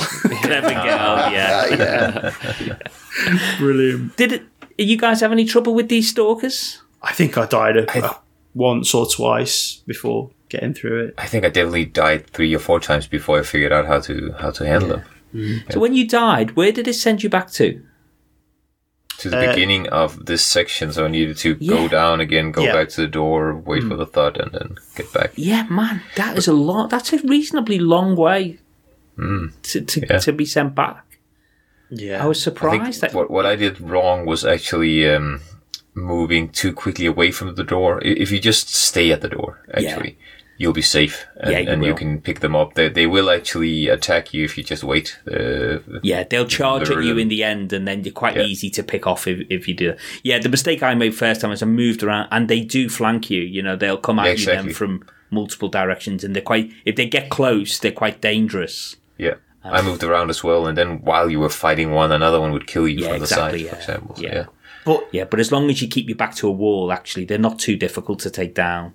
No. In putting you a little bit further back rather than dropping you straight back into the boss fight, is that giving you the chance then to lay a few traps and make things a little bit easier for yourself? Yeah, you can. That definitely works. I mean, those mines would have been good here. Mm. Yeah, that does work. So I used them. I mean, it took a little bit more than that, but knowing that they were going to come at me from the front, 2 or 3 mines across there, definitely took out a couple of them. Oh, nice. Okay. Nice. That's effective. Again, you know, a little bit of trial and error here. If you know what's going to happen, because you know there's going to be no surprises. Yeah, it's where the game's quite forgiving, is that you can properly prepare yourself. Yeah, it obviously breaks the immersion, but a little sort of pays off in other ways. It's still quite satisfying though. Actually, when they blazingly run into your trap that you've set. Yeah.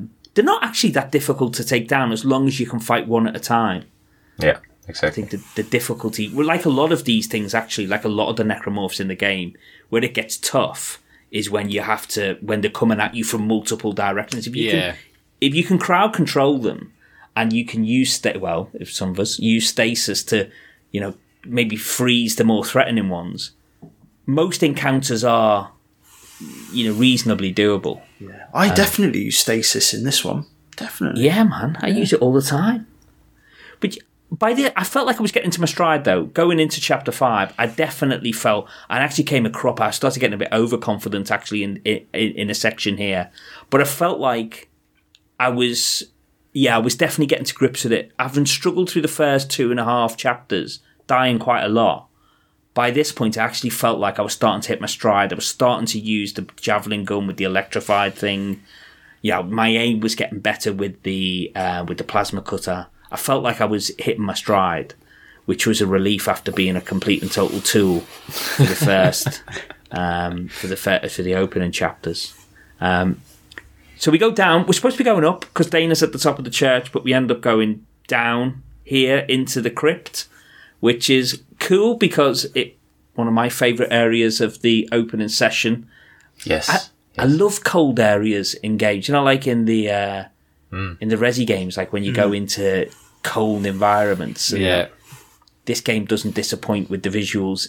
You actually feel cold walking around. You can hear it all crackling as well, can't you? Mm. It's really good. And it makes it feel like a laboratory, and it's very cool. And you can see his breath coming out and stuff like that. It's little touches, which I always think in these games, like if you actually feel chilly when you're walking around these environments, it's done the right thing.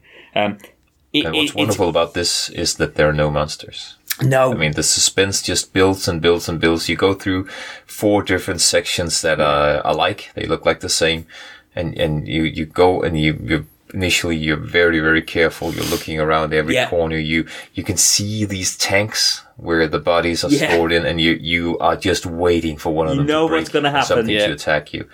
And nothing happens. And then you go to the next section and there's even more of these tanks and you're sure, this one is going to break, this one's going to, no, nothing happens. And you go through the third one and now you're really on edge and you're thinking 10 of these are going to break in a second. Yeah. This is, all hell's going to break loose and nothing happens. Yeah. But then when you get to the fourth one, of course, then, the shit hits the fan. And when it starts, it really starts. You They're coming at you from all directions, and you need to have your wits about you for sure. And when it, there's loads of resources as well on the way, isn't it? You know, it feels like it's. This and the first 15 minutes were definitely my favorite sections of this first session. It's classic horror design, isn't it? That giving you the tension. You know it's going to happen. Mm. Yep. It just keeps teasing you. It's that anticipation, isn't it, of just peeking around a corner and just to see if there's brilliant. Yeah. And then you see a tank that's broken, and you're like, right, it's going to happen. Yes, it's going to happen. Yeah. I don't know. I think it was definitely a shout of "you bastard" when it actually did break out, because it's you were just like a coiled spring, and then you just totally fluffed the shots, even though you'd been waiting for it for the last 5 minutes. I was just starting to relax, thinking, actually, this is just a tease. There's not going to be any necromorphs here. Just starting to relax a little bit, and then it wallops you. Yeah, it's very effective. It's very, very well done. Again, like looking at, thinking about that interview with Wright Bagwell and what he was saying about the contrast that he was trying to create here from the church to this area. They're very different in the feel, in how it builds the tension. It's really effective. It's really good. When we get through the morgue, we end up in the in a coffin delivery area, which is a bit grim. So this is where the coffins come down into the morgue, obviously take away the bodies, which I suppose on a space station like that, you'd have to have something like that, right? Which would way of disposing of your dead. But we get a text log to say that the mechanism's been jammed, so it's been offline for a while. Our route is up through the coffin delivery mechanism, and we have to solve a puzzle. I just imagine Mads at this point getting puzzle. Can we? I'm not sure. Even can we? Mads, go on. You've played this twice. You have to just kind of fold down these bits and they're like these three wheels that are turning around, so creating a sphere, kind of like with their movement. Those three circles in each other, rolling around, and you have to just push one button, push the other button, stasis first, push two buttons, then the outer ring is caught. Yeah. Same thing again, stasis, the middle rings, push two buttons, then they're caught. So no, this isn't a puzzle, but we have to do to go through the motions, use stasis three times. We actually use stasis here three times, and then push two buttons, and then you disable the gravity. Is that that's what we're doing, isn't it? You are right what you said earlier. Like in the bits where you have to use stasis, there are stasis recharge points on the wall nearby, aren't you? So you could never run out of stasis. Nope. So just sell those stasis packs because they're worth good money. No, mate, they're my lifelines. I ain't selling them. No way, no way. So when we've frozen these rings in place, we can go up through, in the zero-G section, we can go up through the coffin delivery mechanism. What's cool is you go through the hatch at the top, you see the coffin that had been stuck and tumbling out. I don't know if you guys noticed, I assume that's what it was. The coffin that had been jamming the mechanism gets released, which shows that he's still doing a little bit of his engineering, isn't he? He's still doing his day job. You can never leave it behind completely. That's it. So as we get up to the top here and we're heading towards the end game of this this chapter, I have no recollection of this, but Mads, I know you will. My trusty strategy guide, Prima strategy guide, says you would get grabbed by a large necromorph that holds us and we have to shoot the flesh so it drops us. Yeah. The whole QTE part. Did you forget that? Yeah. No, I just don't remember that at all. It's also a very annoying part. Maybe that's why I blocked it out. Yeah, we fall down through some floors. No, land. Yeah. Before that? So that's after we've had the reveal with Dana, isn't it? No, that's just before, isn't it? Is it? Very, okay. Yeah, that's the very end of it. That's just before. See, because so then remember that part then. Okay. Well, apparently, according to my strategy, and I may have got the order wrong, that we end up. I may have got the order wrong. Oh, what we do get here is a schematic for the detonator gun, which sounds pretty cool. That wasn't in Dead Space 1, was it? The detonator.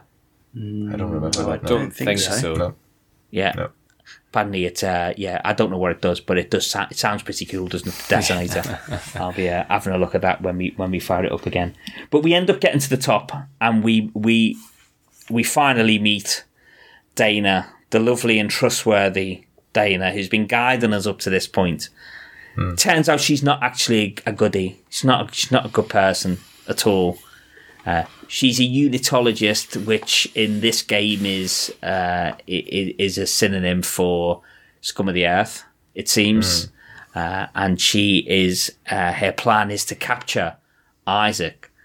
I mean, maybe by this point, the fact that Dana doesn't turn out to be quite who she seemed isn't exactly a plot twist of epic proportions. I think I'd got that. I think the realization dawned on me that maybe all was not what it seemed with Dana. The thing that did really throw me was the revelation that Isaac had been making the markers. And that's why she wanted to capture him, because he could make a marker. Yep. Really? I mean, so watching Aftermath, you'll learn more about this. So Isaac hasn't been making the marker by himself. Nolan Stross has definitely been helping. Okay, cool. But I don't think he's physically making them, is he? They're using... He's telling them how it's made. Yeah, they're using him to make... Which then... Is it EarthGov, I think they're called, isn't it? Yeah. You get this gunship that comes in to kill him. I think they're obviously... Dana. Yeah, but I think they're trying to kill Isaac as well, aren't they? Oh, okay, right. I presume just trying to cover the whole thing up. Yeah, that was my guess as well. So what's Isaac got? Do we find out in Aftermath what it is about Isaac which enables him to make these things? Yeah. Okay, cool. Yeah. We need to, and Andy, we need to know this stuff. Yeah, I'll watch it before I play it anymore, definitely. Yeah, I feel like it feels like after what you guys have said, like it's an essential watch. It's not too long, about an hour 10, hour 15 or something like that. I'm going to watch it. I'm going to watch it when I get up in the morning. The kids will love it. Breakfast TV. Right, turn Mr. Tumble off. Yeah. Get Dead Space on. No more Justin's house. Come on. Yeah. Okay, so we go into then. The gunship comes along. Dana gets killed. Well, I mean, what's Isaac going to do now without anybody to tell him where to go? He is effectively, this is game over on many levels, because without his little route, and presumably he's going to be lost forever. I know that somebody else can guide him. And he's got Nicole. We end up running away, don't we? We end up falling through. What Mads just said is right. So this is the point where we end up falling through the floor, isn't it? Yes. And then we're attacked by the tormentor, which is the boss, and we have to shoot its. Yeah, you're right. We have to shoot its weak point to get it to drop Isaac, don't we? Yep. I didn't have any real problem with this bit. I did, because I actually didn't expect QuickTime events, which is what we're really using here. Yeah. I thought I was going to battle this thing, so I died 3 or 4 or 5 times before I figured out that that's not what I'm supposed to do. I'm supposed to shoot it in that weak spot until it drops me. Run. Don't try to do anything apart from opening the door. Yeah. Get out of the door. Wait until you're flung into outer space. Don't shoot anything until the last minute where you need to shoot. You can't shoot the actual monster. I pumped like 300 balls into it and died. But then you need to shoot just one of the barrels, just 2 shots in one of the barrels. That explodes and makes the monster will toss you back into the building, and then you're done. Yeah. But that was so annoying, because this is a game that's taught me I can fight stuff, I can shoot stuff, I can destroy stuff, I can actually control what I'm doing, and then it rips me completely out of it and says, nah, mess. This is a quick time event. You need to do this, this, this, and that. You're playing Space Ace now. Yeah. Dragon's Lair. Yeah. The bit that I really struggled with was the bit outside the ship. When you get plunged outside, you got to shoot the barrel, haven't you? Yeah. Exactly. I emptied so many mags. Yeah, me too. The bloody monster. Nothing happened. I mean, I reckon 6 or 7 times I've seen that scene where you have to turn Isaac round, run to the door, stasis the door, and then you get... I mean, this is another example of something which looks really cool as a set piece. Looks really cool first time. You know, it's spectacular, really dramatic. By the time you've seen it 4 or 5 times, the novelty is well and truly gone. And it's just like... Remember when we spoke about Modern Warfare 2? Like, and we spoke about it then. There's another reference. Well done, good work. Like, it was like, these sections, it should be really difficult to fail these sections. Like, because they are scripted events, which really you're only really designed to see once. Like, to my mind, they should be very difficult to fail, just to give it that narrative impact. Yeah, because that's true, actually. It's really frustrating to do these things, because, you know, the whole thing probably takes 3 or 4 minutes. Tops. Yeah. But when you failed it, and like, it's like, here we go again. Right, I'll turn around. I've run a stasis the door. Right, I'm going to go outside now. I'm shooting this thing. No, I'm dead. What am I doing wrong? Yeah. Yeah, if you're watching a film, it's that bit in a film where that badass just, it all goes quiet, and then he's got that one bullet left, and he takes that shot to blow the barrel. And if you're repeatedly dying, it just breaks that immersion straight away. Yeah. Like, I wouldn't mind these scenes being a cutscene. I really wouldn't. Like, nope, I just, me neither. You know, just tell me the story. Like, let me see it. It looks brilliant. It sounds brilliant. An unfailable cutscene where you get to press the button or pull the trigger to fire it, but you can't actually fail it. You're just getting to pull it. You know, you're just getting to sort of interact with it. But yeah, I mean, as Mads says, like, all agency is taken away from you, and it effectively turns into Space Ace for a minute, which is just so out of keeping in the rest of the game. Like, there's 2 or 3 moments like this, which is very frustrating. There we go. Cutscenes, Chris. You need to play a Kojima game. I don't mind cutscenes. Like, I mean, tell me a story. Give me, if you're going to give me a game, give me a game. If you're going to give me a narrative moment, give me a narrative moment. Yeah. Don't turn the narrative moment into a different type of game that totally. I can fail and have to repeat again and again and again, because the enjoyment just ebbs away with each time you do it. Yeah. To the point where you just get really frustrated. Yeah. That is the end of Chapter 5. We end up in another residential area at the start of Chapter 6, where I immediately ran to the nearest save point and saved my game. And we wait to see what happens next. I mean, there's lots of questions. I mean, this was my Reddit research kind of proved, right, this was a nice place to... Feels like the first part of the game is over. And presumably Nolan... I felt like the perfect place to stop right after that reveal that with Dana. So. Yeah. And presumably now Nolan is going to take a much bigger role in the next part of the game. The one mechanic we've you need to watch that animated movie, so you know a bit more about Nolan. I might watch a bit tonight before bed, and then watch the rest of it in the morning. The one mechanic that we've not spoken about, and Jim, you went to talk about it earlier, and I cut you off on your prime and said we'll come back to it, and we didn't, was the blowing out the windows to create the vacuum and what that can do. Oh, right enough, yeah. I'll make a note that that'll be one of the first things we talk about next time. Cool. Because that is important and fun. Yeah. And also very frustrating if you haven't got the foggiest of what's going on and why you keep dying. That was a thing.